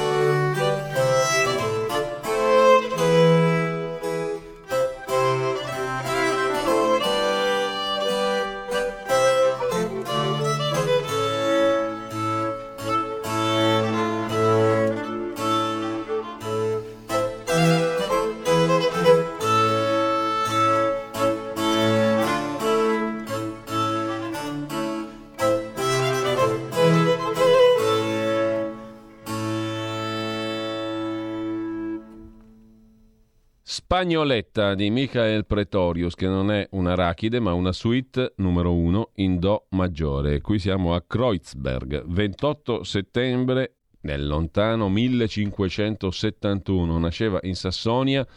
Questo compositore, teorico della musica, figura fondamentale per il passaggio all'alto barocco, uno dei principali esponenti del rinascimento musicale tedesco. E scusate se è poco. Torniamo ai quotidiani di oggi con eh, Giorgetti ubriaco, secondo mm, Franco Bechis, che è piemontese, dice qua eh, ha giocato un ruolo eh, il Nebbiolo, perché Giorgetti era a Torino e ha rilasciato alla stampa quell'intervista, sicuramente dopo aver tracannato Nebbiolo a go-go. A cinque giorni dal voto amministrativo per eleggere il sindaco di Roma e Milano e altre città, è inevitabile che quella era un'intervista kamikaze, quella di Giorgetti, e così è stata vissuta nella Lega, assai di più ancora in Forza Italia e Fratelli d'Italia. Vogliamo pensarla come una catena di gaff. Ma le previsioni di Giorgetti per fortuna sono poco credibili. Primo, il ballottaggio che lui ipotizza a Roma, Calenda Gualtieri, non poggia su nessuna ipotesi circolata nei sondaggi. È più realistico che quello citato da Giorgetti sia lo spareggio per il terzo e quarto posto. Secondo, come ogni politico di lungo corso dovrebbe sapere, la percentuale di indecisi è altissima, si ridurrà fra sabato e domenica, poi eh, si riazzera tutto e dipenderà dai candidati, dalla loro credibilità, dalla presa sulla gente il risultato del ballottaggio, che è partita che ormai si gioca in assoluta libertà dai partiti, le cui indicazioni valgono poco. Se c'è un ballottaggio, nessuna partita ha un vincitore predeterminato. È incomprensibile che un leader politico di uno schieramento pensi di partire battuto. Se non si combatte qualsiasi battaglia ha un esito scritto, la resa. Fosse stato questo lo spirito, il centrodestra non sarebbe mai nato, ancor meno sarebbe andato al governo, perché non sono mancati tra l'altro uomini di valore in quelle fila. Come si fa a pensare che perfino a livello nazionale, senza Draghi, chiunque approdi a Palazzo Chigi butterebbe i soldi dalla finestra? A parte il bel messaggio dell'Italia che in questo modo si offre all'Unione Europea, c'è gente di valore in quello schieramento che non trascorrerebbe le giornate a ordinare champagne coi soldi del PNRR. E lo sa talmente bene chi guida le forze di quello schieramento, tanto è che già quest'anno il centrodestra ne ha fatto buon uso, mandando ad esempio proprio Giorgetti in uno dei ministeri chiave per la gestione di quei fondi, scrive Franco Becchis. Sisma Giorgetti sulle elezioni. Intervista shock del ministro, scrive il tempo. Mentre Repubblica si sofferma in pagina di inchiesta sul festino nella cascina con la droga dello stupro e il caso Morisi. L'ammissione è di due romeni controllati dai carabinieri. In quella fiala c'è il GHB, la droga dello stupro, è stato Morisi a darcela gratis, scrive Repubblica, da Belfiore, il cascinale dove Morisi non c'è, le finestre del suo appartamento chiuse, suonare al campanello è inutile. Non lo vediamo spesso, dice la signora Cristina che abita sotto all'alloggio di Morisi. La sera del 14 agosto me la ricordo, sono venuti i carabinieri, dice la signora che abita lì. Prima che il sole calasse quel giorno, i carabinieri si erano presentati davanti all'appartamento di Morisi con tre uomini, due dei quali di nazionalità romena, per perquisirlo troveranno due grammi di cocaina, quantitativo compatibile con l'uso personale, ma il blitz era solo l'esito di un pomeriggio che ha messo fine alla carriera di Morisi. Eravamo alla vigilia di Ferragosto, da un paio di giorni si sentiva qualche rumore al primo piano, niente di allarmante, ma insomma era il segno che qualcuno c'era, racconta la vicina di casa di Morisi, al piano terra di questo condominio immerso nelle campagne, abitato da 40 famiglie, soprattutto lavoratori fuori sede. Morisi lo vediamo soprattutto tra il venerdì e il lunedì, dice un giovane a bordo di uno scooter. Lo capisco dalla Maserati Levante parcheggiata nel suo posto auto, mi dicono essere sua. Morisi decide di passare i giorni del fine settimana di Ferragosto in quest'oasi di tranquillità. Ma non è solo. Cristina nei giorni precedenti ha notato un signore sulla cinquantina che entra ed esce dall'appartamento. Tra la notte del 13 e la mattina del 14, scrive Repubblica, Morisi e il suo ospite ricevono due ragazzi romeni di circa 20 anni che vivono fuori dalla provincia di Verona, probabilmente conosciuti online. Non sappiamo i dettagli del rapporto di Morisi con queste persone, dicono gli investigatori, ma è una frequentazione saltuaria. Si conoscono appena. O comunque non da molto tempo. Tuttavia i ragazzi trascorrono a casa a Morisi almeno 12 ore. È tardo pomeriggio quando i due ospiti lasciano il cascinale, si mettono in macchina, prendono la strada di casa. Dopo pochi chilometri, su una delle provinciali, vengono fermati dai carabinieri, posto di blocco. Controllo casuale, ma i due sono nervosi.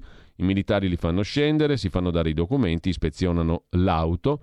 Nel portaoggetti una fiala di vetro con del liquido. I ragazzi non esitano un attimo, è nostra, è GHB, la droga dello stupro produce effetti di sedazione e stordimento, viene consumata nei rapporti sessuali anche consenzienti insieme alla cocaina. Per la legge non basta la dichiarazione del possessore per certificare la natura della sostanza. La fiala è stata mandata al laboratorio analisi dei carabinieri. Il risultato non arriverà prima di uno o due mesi. I romeni aggiungono di averla avuta gratuitamente da Luca Morisi nel corso di un festino a casa sua e indicano il cascinale di Belfiore Venite con noi, ordinano i carabinieri, i militari arrivano al cascinale, Morisi capisce che è l'inizio della fine, in casa cocaina 2 grammi, le accuse dei ragazzi, segnalazione in prefettura, denuncia in procura. Non ho commesso reati, ma la mia è stata una grave caduta come uomo, dice Morisi. A Repubblica risulta che da Ferragosto fino a ieri Morisi abbia cercato a tutti i livelli di tenere sotto silenzio la storia. Con alcuni interlocutori sostiene che il controllo dei carabinieri sui due ragazzi romeni non sia stato casuale ma un modo per incastrarlo. Non abbiamo nulla da aggiungere alle parole della procuratrice Barbaglio, dice l'avvocato di Morisi Fabio Pinelli. Il fatto per l'autorità giudiziaria è banale. Sarà banale, conclude Repubblica, ma Morisi è indagato per cessione, articolo 73, testo unico sugli stupefacenti, in una vicenda che associa il suo nome a due droghe, cocaina e forse GHB, la droga dello stupro. Tale familiarità con le sostanze per gli inquirenti è significativa. Ritengono importante gli inquirenti capire chi è il fornitore di Morisi. Non mi pare risulti pregressa attività di spaccio, sostiene la procuratrice Barbaglio né che Morisi risulti mai indicato come ipotetico spacciatore. È bastata la notizia dell'inchiesta però a far crollare il castello di anni di ipocrisie politiche, scrive Repubblica. Il Corriere del Veneto parla del blitz a casa Morisi, c'era un via vai di ragazzi, il racconto della retata, parcheggiavano sul retro per non farsi vedere. Siamo a Belfiore, Verona tra gli alberi di Melo Decio, di cui Belfiore si vanta di essere la terra. Filari di mele nella campagna dell'est veronese. In questo periodo si raccolgono le mele. A tagliare quella campagna un viale interminabile di tigli. Al termine della strada Palazzo Moneta. Nella barchessa di quella villa veneta, edificata nel 1557, c'è l'appartamento di Luca Morisi, primo piano in una corte con residenze varie. Quell'appartamento dove è stata trovata cocaina e una sostanza liquida da analizzare. Un via vai di ragazzi, racconta il Corriere del Veneto, la cocaina non era nascosta, analisi sul misterioso liquido che ha ceduto ai suoi ospiti. Il procuratore di Verona parla di fatto penalmente banale. Anche la stampa si occupa uh, della questione con uh, Niccolò Zancan, inviato a Belfiore, Verona, nella casa colonica della Bestia, Quel festino è durato due giorni. I vicini raccontano perché, disturbati dai rumori notturni, furono costretti a chiamare i carabinieri. La vicina di casa dice la cagnolina non ci faceva dormire, non era abituata a sentire rumori al piano di sopra. Il giornale parla invece di ombre sull'inchiesta su Morisi che si abbatte sulle elezioni. Indagato per droga, aveva due grammi di cocaina, uso personale, scrive Chiara Giannini, quindi un illecito amministrativo. Non rischierebbe più di tanto Morisi a confermarlo. Fonti vicine ai carabinieri. L'iscrizione nel registro indagati è dovuta al fatto che Morisi è accusato da due giovani della cessione di stupefacenti. I fatti risalgono al weekend a cavallo di Ferragosto. Nessuna cronaca ne parlò. Guarda caso, scrive il eh, giornale, qualche quotidiano tira fuori la notizia a quattro giorni dal voto. La solita giustizia ad orologeria.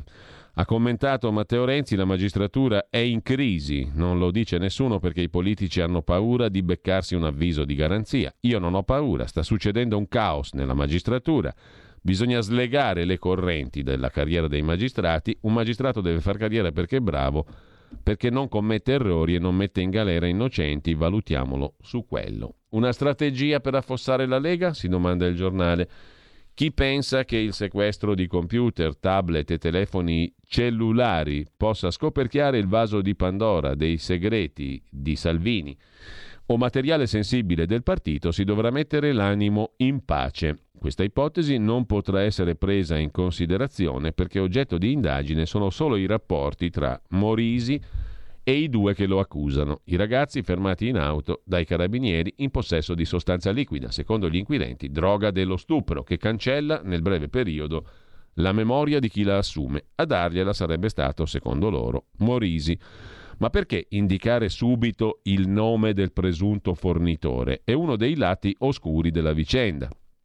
Da lì la perquisizione nella cascina di Belfiore che ha fatto reperire i due grammi di cocaina. Morisi ha ammesso l'uso personale, ha parlato di debolezza, periodo difficile della sua vita. Si fosse trattato di un personaggio qualsiasi, scrive il giornale, sarebbe rimasto uno dei tanti che assume droghe, ma il nome di colui che ha creato la macchina social, la bestia, che ha fatto l'ascesa politica di Salvini, ha un peso mediatico. Il procuratore di Verona Barbaglio ha detto che tra i giovani e Morisi c'era un contatto occasionale. Non mi pare, ha detto, che ci sia altra pregressa attività di spaccio. Riguardo al fatto che si tratti di droga dello stupro, si attendono le analisi chimiche. Cosa rischia Morisi, conclude il giornale, se fosse accertato che ha ceduto la droga ai due giovani, potrebbe essere incriminato per spaccio, reclusione da 6 a 20 anni, multa di 260.000 euro. Se si tratta di quantità irrisorie, la pena si riduce alla detenzione fino a 4 anni con multa fino a 10.300 euro. Morisi ha affidato la sua difesa a Fabio Pinelli del Foro di Padova, scrive il giornale. A proposito di indagini, però, c'è sulla verità l'anticipazione su Panorama che esce domani. Roma sta indagando sugli uomini d'oro di Giuseppe Conte. La Procura di Roma ha aperto un fascicolo dopo le confessioni dell'avvocato il faccendiere Amara, tra le ipotesi quello della loggia Ungheria e della Procura di Milano, tra le ipotesi di reato il traffico illecito di influenze nel mirino l'ex collega di Giuseppe Conte dello studio Alpa, il maestro di Conte, l'avvocato Alpa, Luca Di Donna, per i ricchi incarichi dalle aziende di Stato con Conte a Palazzo Chigi. L'eminenza grigia, scrive Giacomo Amadori, si chiama l'eminenza grigia di Giuseppe Conte, si, par- si chiama Luca Di Donna. È un rampante avvocato romano con ottime entrature politiche e nel mondo dell'intelligence, dei servizi segreti. Su di lui si stanno concentrando le indagini della Procura di Roma che vuole scoprire come e perché siano arrivati a questo Di Donna, amico di Giuseppe Conte, ricchi incarichi di consulenza dalle aziende di Stato. Tutta la storia sul numero di panorama in edicola domani, scrive. Oggi la verità che anticipa il servizio di panorama sull'indagine sugli uomini d'oro di Giuseppe Conte. Altra indagine è quella su Papà Renzi. Renzi senior a processo, se ne occupa in dettaglio anche il fatto quotidiano, traffico di influenze sulla gara da 2,7 miliardi di euro della Consip.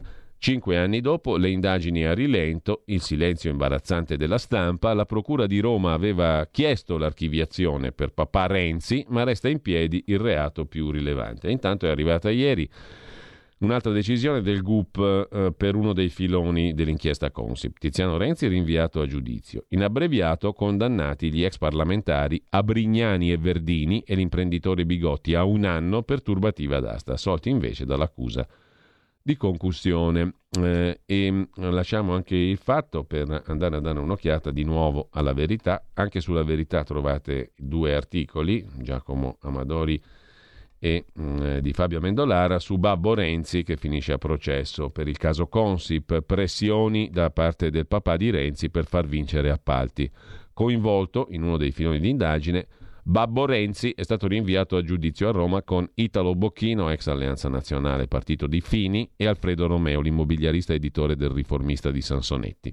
Nei suoi confronti l'accusa è di traffico di influenze illecite. Verdini condannato a un anno per turbativa d'asta. E poi c'è un video che inchioda l'avvocato Amara, quello della loggia Ungheria, svelato da La Verità, mostra il complotto ai danni dei vertici dell'ENI. L'avvocato Amara voleva sputanare i vertici ENI. Tenuto quattro anni dalla Procura di Roma, vi si citava anche il fratello di Pignatone, l'ex procuratore capo di Roma. Tra le cose di oggi vi segnalo poi su Repubblica l'intervista alla vice questore Nunzia Alessandra Schilirò, che è scesa in piazza al comizio No Pass, delusa dalla polizia, mi trattano da terrorista perché sono No Pass. La funzionaria non arretra dopo il comizio di Roma e dice sto difendendo la Costituzione. Il Green Pass viola gli articoli della prima parte della Costituzione e se una legge è illegittima ho il dovere di dirlo, proprio perché sono una rappresentante dello Stato, sono una poliziotta, non ho commesso alcun reato, dice Nunzia Alessandra Schilirò Vice questore di Roma, finita al centro delle polemiche dopo le sue dichiarazioni sul palco di San Giovanni. Il Dipartimento ha aperto un'azione disciplinare contro di lei che è tornata al lavoro ieri alla Criminal Pol di Roma. Alcuni colleghi non mi salutano più, per altri sono un'eroina. Non mi sento né un mostro né un'eroina. Rischio il posto, temo che possa finire così, ma ci tengo a chiarire che su quel palco ero una libera cittadina, non indossavo la divisa, stavo esercitando il mio diritto di espressione. Sono conosciuta come poliziotta perché la stessa amministrazione mi ha mandati in tv per anni a rappresentarla. Adesso mi indicano come terrorista. Assurdo, sono pacifista. Non pensa che come donna di Stato dovrebbe aiutare le posizioni del governo e non remare contro? chiede Repubblica. Ho lasciato l'avvocatura per fare la poliziotta, è stata una scelta. Il Green Pass è uno strumento di discriminazione. Non ho commesso alcun illecito, impugnerò qualsiasi provvedimento nei miei confronti. Non potevo dire quello che penso, lo vedremo. Il Green Pass, strategia di lotta al Covid del governo, non ha pensato che con le sue dichiarazioni si sarebbe messa nei guai? Sì, risponde la mm, dottoressa Schilirò. Lo sapevo che sarebbe finita così, ma c'è la Costituzione a tutelarmi. Lo Stato si sta sbagliando. Non ho commesso un errore a dirlo in piazza. Quanto agli oltre 100.000 morti di Covid sarebbero frutto di un complotto? Assolutamente no. Ma non c'entrano nulla col Green Pass. Vaccino o no? Sono per la libertà di scelta, non andrò da nessuno a dire di non vaccinarsi, non scherziamo. Lei si è vaccinata? La classica domanda da stronzi che viene fatta a tutti, no? Non intendo rispondere per motivi di privacy, risponde Schiliro. Diciamo che potrei ottenere il Green Pass con facilità, ma non voglio una tessera che certifica il mio stato di salute se devo andare al cinema o a cena in un ristorante. Dal 15 ottobre il Green Pass sarà obbligatorio, si rischia la sospensione dal posto di lavoro. Lei cosa farà? Non lo so, valuterò diverse strade. Lasciare la polizia? Sto ponderando cosa fare. Sono molto sofferente e delusa dal trattamento che mi ha riservato l'amministrazione. Proposte dal mondo della politica ne ho ricevute, ma al momento sono una poliziotta, non ho intenzione di fare politica. La mascherina la utilizzo nei negozi per tutelare gli esercenti che altrimenti rischiano la chiusura. Non ho foraggiato alcun atteggiamento di violenza e se le mie parole sono state trasvisa- travisate posso solo dispiacermi. Incolparmi per gli scontri è pura fantascienza, così su Repubblica. Nunzia Alessandra Schilirò, la vicequestore di Roma, finita al centro di polemiche per le sue dichiarazioni contro il Green Pass sul palco di un comizio a San Giovanni a Roma.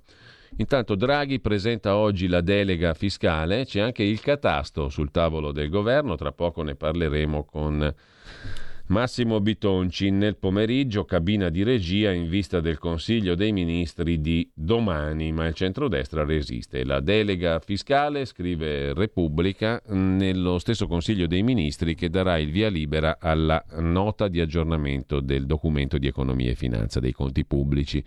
È lo schema a cui lavora il governo, è la svolta lasciata intuire da Draghi ai sindacati. La conta delle risorse incide sul progetto di rimodulare la tassazione e eventuali aggiustamenti al rialzo del prodotto interno lordo sarebbero benzina per alimentare il progetto del Premier. Vedremo quale sarà la delega fiscale. Intanto sempre rimanendo alle questioni e alle notizie di oggi, sempre su Repubblica in pagina economica, c'è una notizia dell'intesa tra i ministri del lavoro Orlando, dello sviluppo Giorgetti sulle norme eh, per le imprese che delocalizzano e che chiudono i loro stabilimenti in Italia per andare all'estero. La misura è sul tavolo del Premier Draghi. Se un'azienda delocalizza, multa di 20-30 mila euro per ogni dipendente. Sarebbe questa l'intesa, vediamo se il governo la fa propria. Poi c'è chi, virologi, chiede il Green Pass anche per il trasporto locale, perché sui mezzi di trasporto locale, metropolitane, treni locali e compagnia bella c'è un gran casino. Il caos dei trasporti, troppa gente, troppa promiscuità, assembramenti vari, strapieni all'ora di punta. I mezzi pubblici non reggono l'impatto delle regole anti-Covid, i controlli con il contagocci e quindi i virologi chiedono il Green Pass anche per gli spostamenti locali. Nel resto della giornata però i mezzi sono semivuoti, allerta smog in molte città. Dice un assessore a Torino che è impossibile garantire il metro di distanza sui mezzi pubblici con l'80% di capienza. 42% la percentuale di chi ha diminuito l'uso dei mezzi pubblici in pandemia, aumentando con ciò l'inquinamento. Sulle vicende dell'Ilva invece eh, vi cito intanto l'articolo di Giovanni Bianconi sul Corriere della Sera, l'ex commissario dell'Ilva Enrico Laghi fu nominato da Renzi.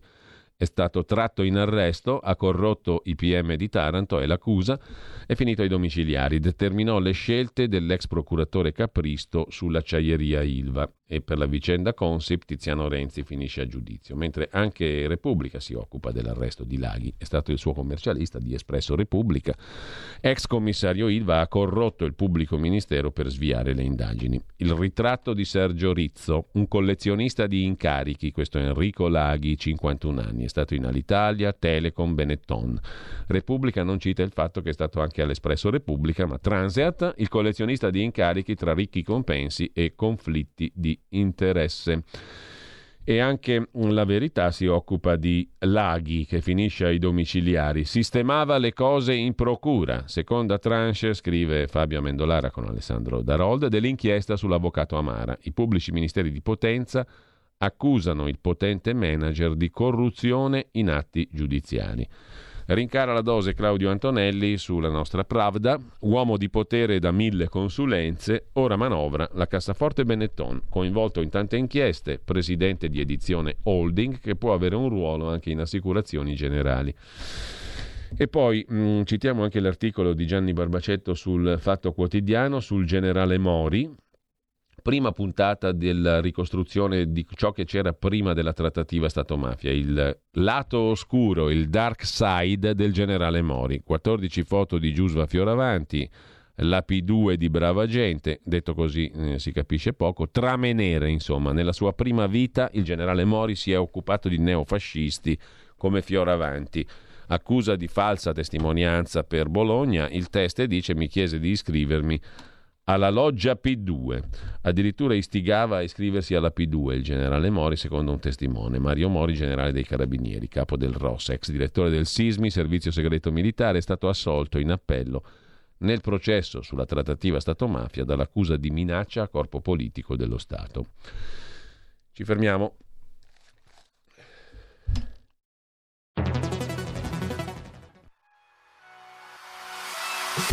Chi sbaglia paga. Ci metto la firma. Referendum giustizia. 1. Riforma del CSM. Stop allo strapotere delle correnti. 2. Responsabilità diretta dei magistrati. Più tutele per i cittadini. Chi sbaglia paga. 3. Equa valutazione dei magistrati. I magistrati non possono essere controllati solo da altri magistrati. 4. Separazione delle carriere dei magistrati. Stop alle porte girevoli per ruoli e funzioni. 5. Limiti agli abusi della custodia cautelare. Per una giustizia giusta è un equo processo per tutti. 6. Abolizione decreto Severino. Più tutele per sindaci e amministratori. Firma anche tu ai gazebo della Lega nelle piazze e in tutti i municipi d'Italia. Trovi tutte le informazioni sul sito legaonline.it. Chi sbaglia paga. Ci metto la firma. Referendum giustizia.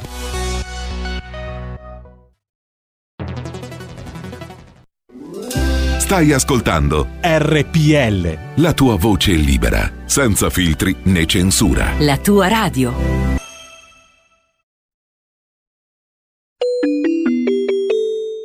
Qui Parlamento. Benvenuto e buongiorno, come dicevamo prima, a Massimo Bitonci, capogruppo della Lega in Commissione Bilancio alla Camera, capo Dipartimento Attività Produttive del Movimento e già sottosegretario al Ministero dell'Economia nel precedente Buongiorno. governo Conte. Buongiorno, Buongiorno a Massimo Bitonci, grazie. Intanto abbiamo appena letto proprio adesso in rassegna stampa un articolo di Repubblica dove si dava conto del fatto che probabilmente oggi Draghi presenta la delega fiscale. Ci sarebbe anche la questione del catasto sul tavolo del governo, con tutti i rischi che già Massimo Bitonci fra i primi aveva messo in luce circa la riforma eventuale del catasto e il pericolo di un'altra legnata sugli immobili e sulle case. Eh, questo è un capitolo, però mh, mm, c'è anche un'altra questione di cui parliamo oggi, Bitonci, è vero un altro pericolo mh, mm, adombrato, diciamo così, in relazione alla riforma fiscale che il governo si appresta a varare allora, ehm, dicevi tu Massimo che sarebbe un gravissimo errore cancellare il regime di flat tax al 5% per le nuove attività imprenditoriali al 15% per tutte le altre. Questa è stata una novità importante nel panorama fiscale italiano, riguarda tante partite IVA, un milione e mezzo almeno, ed è un'operazione di semplificazione molto importante per milioni di contribuenti. Ora c'è questo pericolo che la riforma fiscale cancelli questa innovazione positiva per le imprese, per i contribuenti?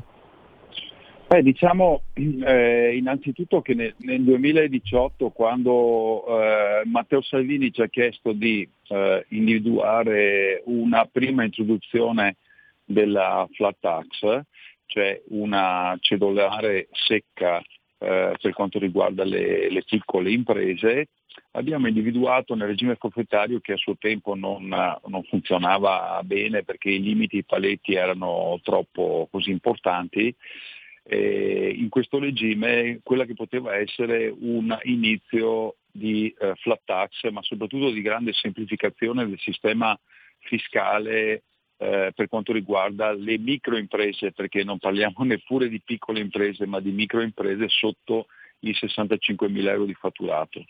Eh, inizialmente questa misura è stata sottovalutata dalle altre forze politiche, devo dire anche quando ero sottosegretario, eh, perché dopo devo dire che è stata anche una, una nostra idea quella di utilizzare un regime già, già esistente, anche il Ministero dell'Economia, insomma, eh, le, le, risposte e l'entusiasmo per questa misura non c'era, eh, anzi mi ricordo che dicevano ma una, una, misura così non funzionerà mai, è una cosa troppo limitata. I dati eh, però eh, sono completamente diversi. Dopo esattamente due anni, uh, due anni e mezzo uh, il, questo nuovo regime ha attratto un milione e mezzo di partite IVA, cioè ricordiamo che le partite IVA in Italia per la prima volta quest'anno sono scese sotto i 5 milioni, erano quasi 5 milioni e mezzo due anni fa, adesso 5 milioni, questo fa capire quanto la crisi ha morso e ha colpito soprattutto le, micro, eh, eh, le microaziende, le microimprese, i professionisti, gli autonomi, le piccole partite IVA. Ed è un regime che ha avuto un grande successo. Qual è? Perché ha avuto un grande successo? Perché eh, con questa uh, flat tax per le uh, microimprese, che come uh, giustamente veniva ricordato al 5% per le nuove iniziative, quindi un giovane che apre la partita IVA per la prima volta paga il 5% per 5 eh, anni, quindi insomma capiamo quanto sia questa una spinta propulsiva per aprire la partita IVA e il 15% per i coefficienti di redditività, quindi ancora meno per le altre partite IVA fino a 65 mila euro, questo, questo regime porta a una grandissima semplificazione. Non si tiene la contabilità, si mettono via solamente le fatture, non c'è l'IVA, si fa solamente la dichiarazione redditi, quindi anche un grande risparmio dal punto di vista delle semplificazioni e della contabilità e questo insomma è facilmente da chi, capibile da chi ci ascolta, il tema non è solamente pagare le tasse ma non avere adempimenti visto che queste eh, attività sono, sono, attività che hanno un fatturato molto basso. È stato un grandissimo impulso, devo dire, e io trovo tutti eh, i giorni persone che mi fermano e ringraziano per questo, sì. per questo, questo regime, cioè, questa è la realtà, soprattutto i giovani. Il pericolo è questo, che eh, soprattutto nell'ultimo anno da parte del MEF, io ricordo l'audizione della, eh, del dirigente del Dipartimento Finanze, la dottoressa La Pecorella, che in audizione ha detto che l'aliquota del 15% dovrebbe essere portata come minimo al 23% eh, che ricordiamo a chi ci ascolta è la prima aliquota IRPEF. Eh, mm. questo ovviamente è un, un, ragionamento assolutamente sbagliato perché il 15% si paga sul fatturato eh, mentre l'aliquota eh, IRPEF si paga ovviamente sul reddito e per quanto riguarda poi le imprese sulla eh, differenza tra i costi e i ricavi, quindi capite che il fatturato senza considerare i ricavi è un elemento, sono due basi imponibili completamente diverse. Ma a parte questo c'è questa volontà di cancellare, ieri Sole 24 ore ha fatto una, direi come sempre, un'ottima uh, disamina, la volontà di cancellare tutti questi regimi speciali, eh, ricordiamo anche la cedolare secca sugli affitti commerciali, che hanno avuto un ottimo, mh, un ottimo impulso ma soprattutto devo dire, e lo dico da, da, da leghista convinto, eh, anche eh, una, mh, una, funzione di lotta all'evasione e di emersione del sommerso. Cioè l'aumento del numero delle partite IVA, pensate che quest'anno il 48,5% delle aperture di nuove partite IVE sono tutte quante da, della flat tax al 5-15%. Quindi capite di cosa, di, di cosa stiamo parlando? Vuol dire che molte persone che erano in un limbo eh, e nel sommerso perché avevano fatturati talmente bassi che non permettevano l'apertura della partita IVA, con questo regime ipersemplificato e il pagamento di un'aliquota così secca, no? cioè 5 o 15% e comunque sapendo già prima quello che andrebbero a pagare, quindi certezza anche nel pagamento delle, delle imposte, ha portato una grandissima emersione anche di chi era appunto in questo, in questo limbo tra aprire o no la, uh, la, partita IVA. Il pericolo è un pericolo certo, nel senso che ne, ne parlano da tempo, la sinistra mm. è contraria a questi regimi speciali, noi continuiamo a ripetere che mh, invece i regimi speciali, visto mh, la mh, problematica che c'è, parlavo della semplificazione, ma anche il tema direi abbastanza eh, molto importante che è quello della diversificazione che c'è tra le varie uh, attività, soprattutto per quanto riguarda le microimprese che sono, molto, sono, una componente molto importante soprattutto nel tessuto produttivo del nord. Abbiamo comuni, abbiamo zone sia in Lombardia in Veneto ma anche in altre zone produttive d'Italia, il Piemonte, il Friuli, l'Emilia Romagna, dove ci sono eh, centinaia e centinaia di partite IVE in, anche in piccoli comuni con percentuali molto alte, quindi capiamo che questo è un importante eh, tessuto eh, produttivo ed è anche un po' una, una, una, un simbolo eh, importante di come, di come negli, negli, anni eh, si è evoluta la struttura eh, economica del, del, nostro paese, quindi non con grandi concentrazioni e quindi in imprese eh, con grande fatturato e grande numero di dipendenti, ma anche una certa elasticità che è servita molto nel periodo di crisi economica, eh, perché questa elasticità delle piccole imprese ha fatto in modo, ma lo vediamo adesso con il rimbalzo che c'è stato anche del, del PIL nell'anno 2021, eh, l'elasticità delle imprese permette di eh, eh, contrazioni in periodi di crisi e ripartenze immediate nel, nel, periodo invece di sviluppo come quello che eh, abbiamo alle, eh, alle, porte. Quindi io ritengo che questa sia mh, mm, veramente una possibilità concreta quella che venga cancellato questo regime. Noi faremo le barricate, io continuo a ripeterlo perché non si può sbagliare su queste cose, perché parliamo di un milione e mezzo di partite IVA.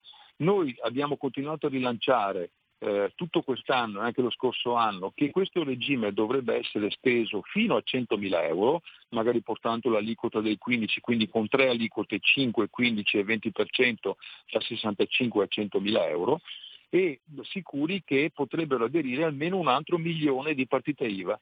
Cioè con 100.000 euro un regime ipersemplificato e sappiamo quanto sia il costo della burocrazia e degli adempimenti fiscali in Italia, considerate che dall'inizio dell'anno ci saranno circa 350-400 adempimenti per una partita IVA tra le varie, le varie attività. Quindi la burocrazia costa, costa tantissimo, la CGI di Mestre ha calcolato lo scorso anno in 48 miliardi il costo della burocrazia tra adempimenti fiscali, tributari, amministrativi e di vario, di vario genere. Quindi la semplificazione è mh, un'arma fortissima per aiutare le nostre piccole aziende che come ripeto che vengono oh, mh, spesso eh, menzionate per, mh, per, ragionamenti assurdi, dire no ma ci sono troppe partite in Italia, bisogna puntare a una concentrazione, in realtà la grande forza che abbiamo in molte regioni del nord sono appunto questi distretti, cioè moltissime partite IVA concentrate in alcune zone con distretti produttivi che, che lavorano all'unisono ma con una grandissima elasticità anche, se pensate. Ecco, mm, l'altra questione, Massimo, quella che dicevamo prima, il catasto. Allora, oggi Repubblica in tema di riforma fiscale dice Draghi fa la cabina di regia oggi, ma non è escluso che, anzi, diciamo, è probabile, io non so se Repubblica abbia ragione o meno, che comunque si affronti anche il tema dell'aggiornamento degli estimi catastali e del catasto, con tutti i pericoli che tu avevi già elencato puntualmente in più occasioni. Ci si mette mano? Tra l'altro a pochi giorni dal voto, ricorda Repubblica, questo non dovrebbe fare molto piacere al centro-destra. Intanto, intanto, direi che è abbastanza incredibile che una, a, a, qualche giorno dal voto si decida proprio in questi giorni di andare in Consiglio dei Ministri con una delega fiscale mm. che non è conosciuta dai partiti, eh? diciamolo francamente. Tra cioè, l'altro. Non abbiamo, non abbiamo minimamente una bozza, direi che è una mancanza molto importante di, di, No, anche perché non è che stiamo di... discutendo, diciamo con tutto il rispetto, di legge Zan, stiamo discutendo di una roba che incide direttamente sulle tasche dei contribuenti, insomma. La materia fiscale è calda. Dove, dove, dove, i partiti hanno dato delle, i movimenti hanno dato delle indicazioni, dove avevamo fatto scrivere nero su bianco che non ci sarebbero stati aumenti delle tasse, né tasse patrimoniali, quindi insomma le anticipazioni è anche incredibile che i giornali abbiano anticipazioni, i parlamentari assolutamente no, è un modo di operare che io, io direi non condivido. Ieri abbiamo sentito il, so, il sottosegretario Guerra, l'EU, ecco tanto per dire eh, che parlava di revisione del catasto dicendo ha usato la frase che mh, mm, i, i, valori catastali devono essere uh, veri, trasparenti, eh, però come al solito io, io, devo dire, non voglio essere polemico, però eh, io sento persone che parlano di economia, di fisco, di catasto senza conoscere minimamente e non sanno di quello che, di, che parlano, perché eh, anche, anche, anche, chi è ai vertici, eh, devo dire, anche chi è ai vertici dell'economia di, que, di, questo paese, perché il problema fondamentale, e noi della Lega continuiamo a ripeterlo, è sono un milione e duecentomila immobili che non sono accatastati. Questo è il problema della tassazione degli immobili. I problemi sono i comuni che nonostante la norma che non è stata ritirata cinque anni fa, eh, i comuni, mentre al nord è stato fatto un adeguamento delle microzone, delle zone censuarie delle microzone catastali, in molte zone del sud queste cose non sono state fatte, quindi le rendite che ci sono in alcune zone d'Italia sono difformi rispetto ad altre, ad altre zone. Quindi un'introduzione eh, d'amblè eh, di eh, modificando il criterio di calcolo da vani e metri quadri porterebbe un aumento spropositato ma ci sono studi fatti in questi giorni estremamente chiari, un aumento spropositato dell'IMU, ma non solo, dell'IVA, eh, delle altre, delle imposte di registro, perché sapete che sulle transazioni c'è l'imposta di registro per quanto riguarda le persone fisiche e c'è eh, l'imposta sul valore aggiunto per quanto riguarda le, le società, ma anche di tutte le altre eh, tasse, anche locali, che sono legate al valore dell'immobile. Quindi l'aumento della rete catastale che influisce direttamente nel valore anche di compravendita e di cessione e di valutazione dell'immobile eh, è eh, la modifica della rete porterebbe degli aumenti soprattutto in alcune zone d'Italia, in quei comuni, quei comuni cornuti e mazziati, devo dire, che hanno, seguendo la norma, fatto l'aggiornamento delle microzone catastali e delle zone censuarie. Allora capite che mh, il problema è il contrario, cioè qui si parte dall'alto invece bisognerebbe partire dal basso, bisognerebbe dire ai comuni che hanno questi immobili fantasma di fare gli accertamenti, bisognerebbe dire ai comuni, e sappiamo dove sono questi comuni, e di dire ai comuni che non hanno fatto l'adeguamento delle microzone catastali e delle zone censuarie di fare questo lavoro.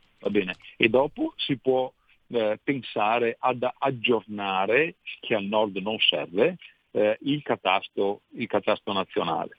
Questa è la realtà.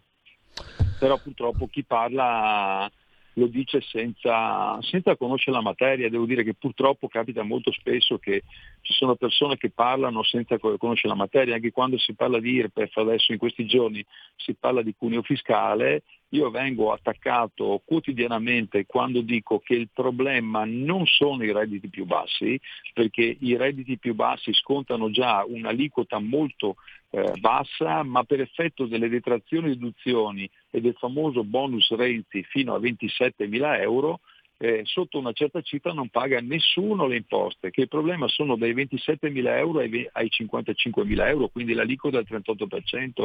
Questa è la, è la, realtà di chi paga le tasse in Italia. Quando dici queste cose viene attaccato perché dice tutti, soprattutto la sinistra, eh, ti accusa dicendo ah ma volete, volete salvaguardare i ricchi, ma uno che prende 27-28 mila euro all'anno, va bene lordi, o fino anche a 50.000 euro, magari eh, con eh, moglie, due figli o tre figli così, non è un ricco, cioè, diciamolo francamente, non è neanche un benestante.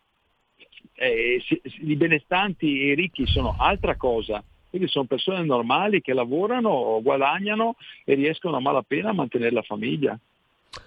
Allora, io ringrazio Massimo Bitonci, vediamo cosa succede oggi, visto che c'è appunto questa cabina di regia nel pomeriggio in vista del Consiglio dei Ministri di domani sulla questione fisco.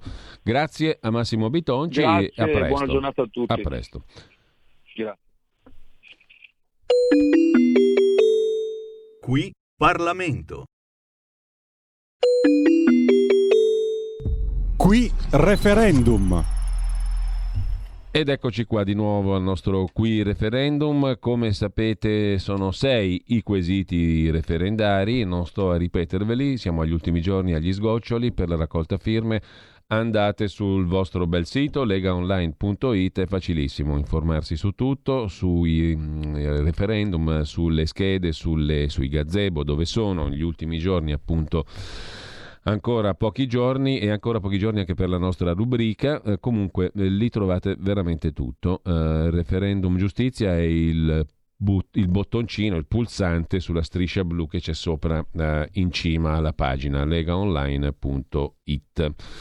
Intanto sono sei quesiti, come vi ricordo, riforma del CSM, eh, responsabile per dire stop alle correnti, responsabilità diretta dei magistrati secondo il principio di tutelare i cittadini e nel nome del principio chi sbaglia paga Terzo quesito sulla equa valutazione dei magistrati. Il principio è che i magistrati non possano essere controllati soltanto da loro colleghi e altri magistrati e poi la separazione delle carriere. Quindi da una parte i giudici, dall'altra gli inquirenti, quelli che fanno le indagini, i pubblici ministeri, stop alle porte girevoli per ruoli e funzioni, limiti agli abusi della custodia cautelare, del carcere, per chi eh, reitera il medesimo reato, se c'è questo rischio, che è una formula molto ampia che consente la carcerazione Costituzione per una giustizia più giusta e un equo processo per tutti e non la galera in anticipo e l'abolizione del decreto Severino per tutelare sindaci e amministratori. Questi sono i quesiti. Noi però la prendiamo un po' letteraria anche oggi e ci leggiamo qualche poesia in tema di giustizia. Eh, poesia in romanesco, romane- romanesco puro, purissimo, quello di Giuseppe Gioacchino Belli, e un po' meno, diciamo, difficilotto quello dell'immortale Trilussa che hanno dedicato al tema della giustizia, tema molto vivo a Roma e non solo, nella capitale d'Italia, da sempre. Un pezzo, un sonetto di Giuseppe Gioacchino Belli, La giustizia d'Ermonno si intitola questo celeberrimo sonetto di Belli sulla giustizia, che è per povero Cristina, si rivolge a Cristina nel suo sonetto Il sommo poeta romano, la giustizia è per povero, Cristina. Le condanne per lui, il brano musicale lo mandiamo tra un pezzo e l'altro perché ve ne, mm, ve ne, ve ne vorrei offrire più di uno di questi sonetti interessanti, di queste composizioni poetiche sul tema della giustizia. La giustizia è per povero, Cristina, scrive a questa Cristina l'interlocutrice Giuseppe Gioacchino Belli. Per il povero le condanne, per lui, sono sempre pronte. Sai la miseria che ti è scritto in fronte, questa è carne da boia e ci indovina, cioè il povero ci ha scritto in fronte, questa è carne da boia e ci indovina. N'averò visti annà alla ghigliottina da 20 o 30 tra Erpopolo e Ponte. Sono due luoghi di Roma, due piazze nelle quali si eseguivano le pene capitali. No? Ne avrò visti, scrive il poeta, di andare alla ghigliottina 20 o 30. Ci fosse stato un cavaliere, un conte, un monsignore, una persona fina, cioè tutti i condannati erano gente del popolo. Ci fosse stato un cavaliere, un conte, un monsignore. Quantunque figlia, l'interlocutrice Cristina, a ripensarci sopra, povero papa, non ha tanto torto, sì con quelli er marraccio nulla d'opera. Cioè se coi ricchi il papa non adopra il marraccio, cioè la scure, c'ha mica tanto torto il papa a risparmiare i ricchi e a condannare a morte soltanto i poveracci, il popolo. Forse lui, il Papa, vorria fargliela la, la festa, cioè li vorrebbe anche condannare a morte pure i ricchi ma butteria la spesa d'estraporto, cioè ma butterebbe via i soldi per il trasporto, perché se può ghigliottinare chi non ha testa, si può ghigliottinare chi non ha testa, cioè i ricchi, i monsignori, i cavalieri e i conti, il disprezzo più totale, insomma, del poeta per eh, i ricchi che non hanno la testa, i monsignori, i cavalieri, i conti, cioè quelli appunto di rango sociale elevato, che non hanno la testa, però i poveri comunque sono gli unici che la perdono la testa, perché la giustizia è per povero.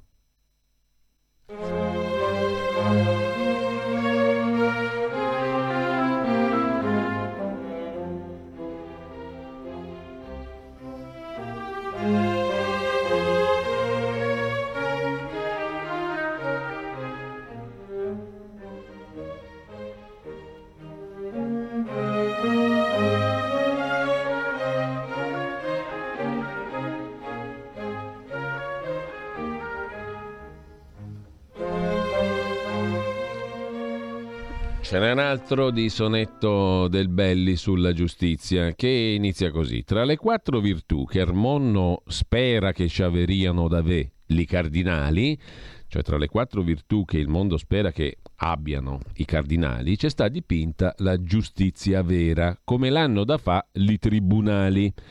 Ti è in mano uno spadone e una stadera, una bilancia. Carca un agnello sotto agli stivali, cioè in pratica calca, tiene sotto gli stivali un agnello, simbolo dell'innocenza, e sta bennata con una benna nera. Sta con una benda nera la giustizia sugli occhi, no? Quando io, per me, gli metteria gli occhiali, scrive il poeta, altro che la benda nera. La giustizia dovrebbe vederci benissimo. Ma come Cristo ha da trovare la strada così orba, la povera giustizia, de contallonce e de calar la spada? Ma come fa la giustizia a trovare la strada se gli si mette la benda nera e la si rende orba? Uh, deve trovare la strada così orba la povera giustizia per contare le once e calare la spada. Contare le once significa sostanzialmente la dodicesima parte della Libra, cioè mantenere il massimo scrupolo nel suo giudizio. Come fa a mantenere scrupolo e a calare la spada della giustizia se non ci vede, se è bendata la giustizia, appunto? Come può vedere mai si la malizia degli curiali dà grano o biada e se è zucchero d'orzo o regolizia? Insomma, come può vedere la giustizia se la malizia degli uomini che amministrano la legge, cioè dei giudici, ti dà grano o biada, zucchero, d'orzo o liquerizia. Que- come si fa a capire con le benda sugli occhi che cosa ti sta dando la giustizia, che cosa ti stanno re- re- ammannendo i giudici. Altro che la benda, deve averci gli occhiali la giustizia, scrive il poeta. Passiamo a un altro poeta, Trilussa un altro suo componimento ci porta in pretura ed è un dialogo tra un'accusata e appunto il giudice. Alzatevi accusata, vi chiamate Piatonzi. Maritata? Sì signora. Con prole? No, con uno che lavora. Danni? 28. Che mestiere fate? Esco la sera verso una certora. Già. Comprendo benissimo. Abbordate. Oh, dico, sorpretore, rispettate l'onorabilità di una signora. Ma le guardie vi presero al momento che facevate i segni ad un signore, scandalizzando tutto il casamento. Loro potranno dirve quel che vonno, ma io, sulle questioni dell'onore, fo come li ministri, non rispondo.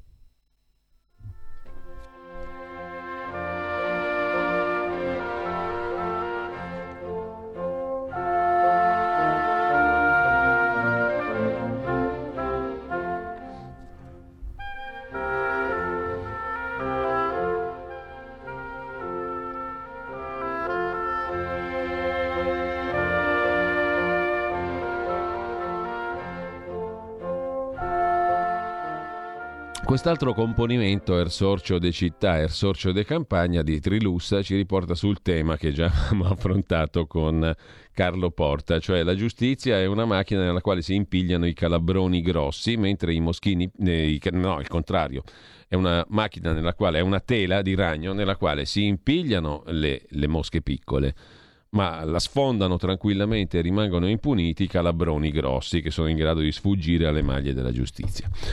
Er sorcio de città, er sorcio de campagna. Un sorcio ricco della capitale invitò a pranzo un sorcio de campagna.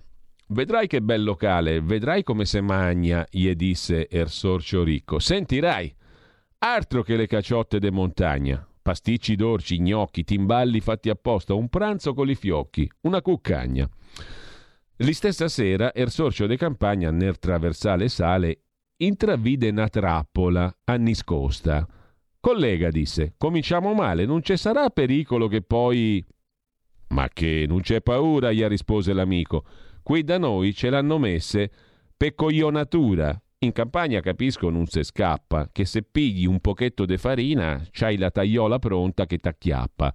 Ma qui se rubi non avrai rimproveri. Le trappole so fatte per li micchi Ce vanno drento li sorcetti poveri, mica ce vanno li sorcetti ricchi.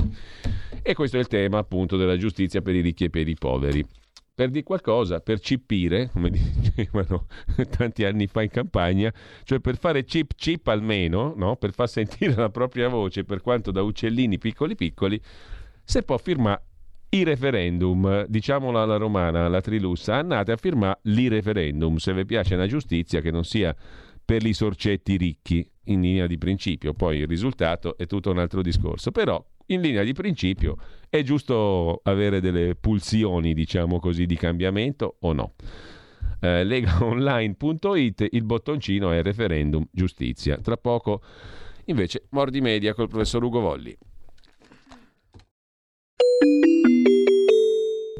Qui referendum.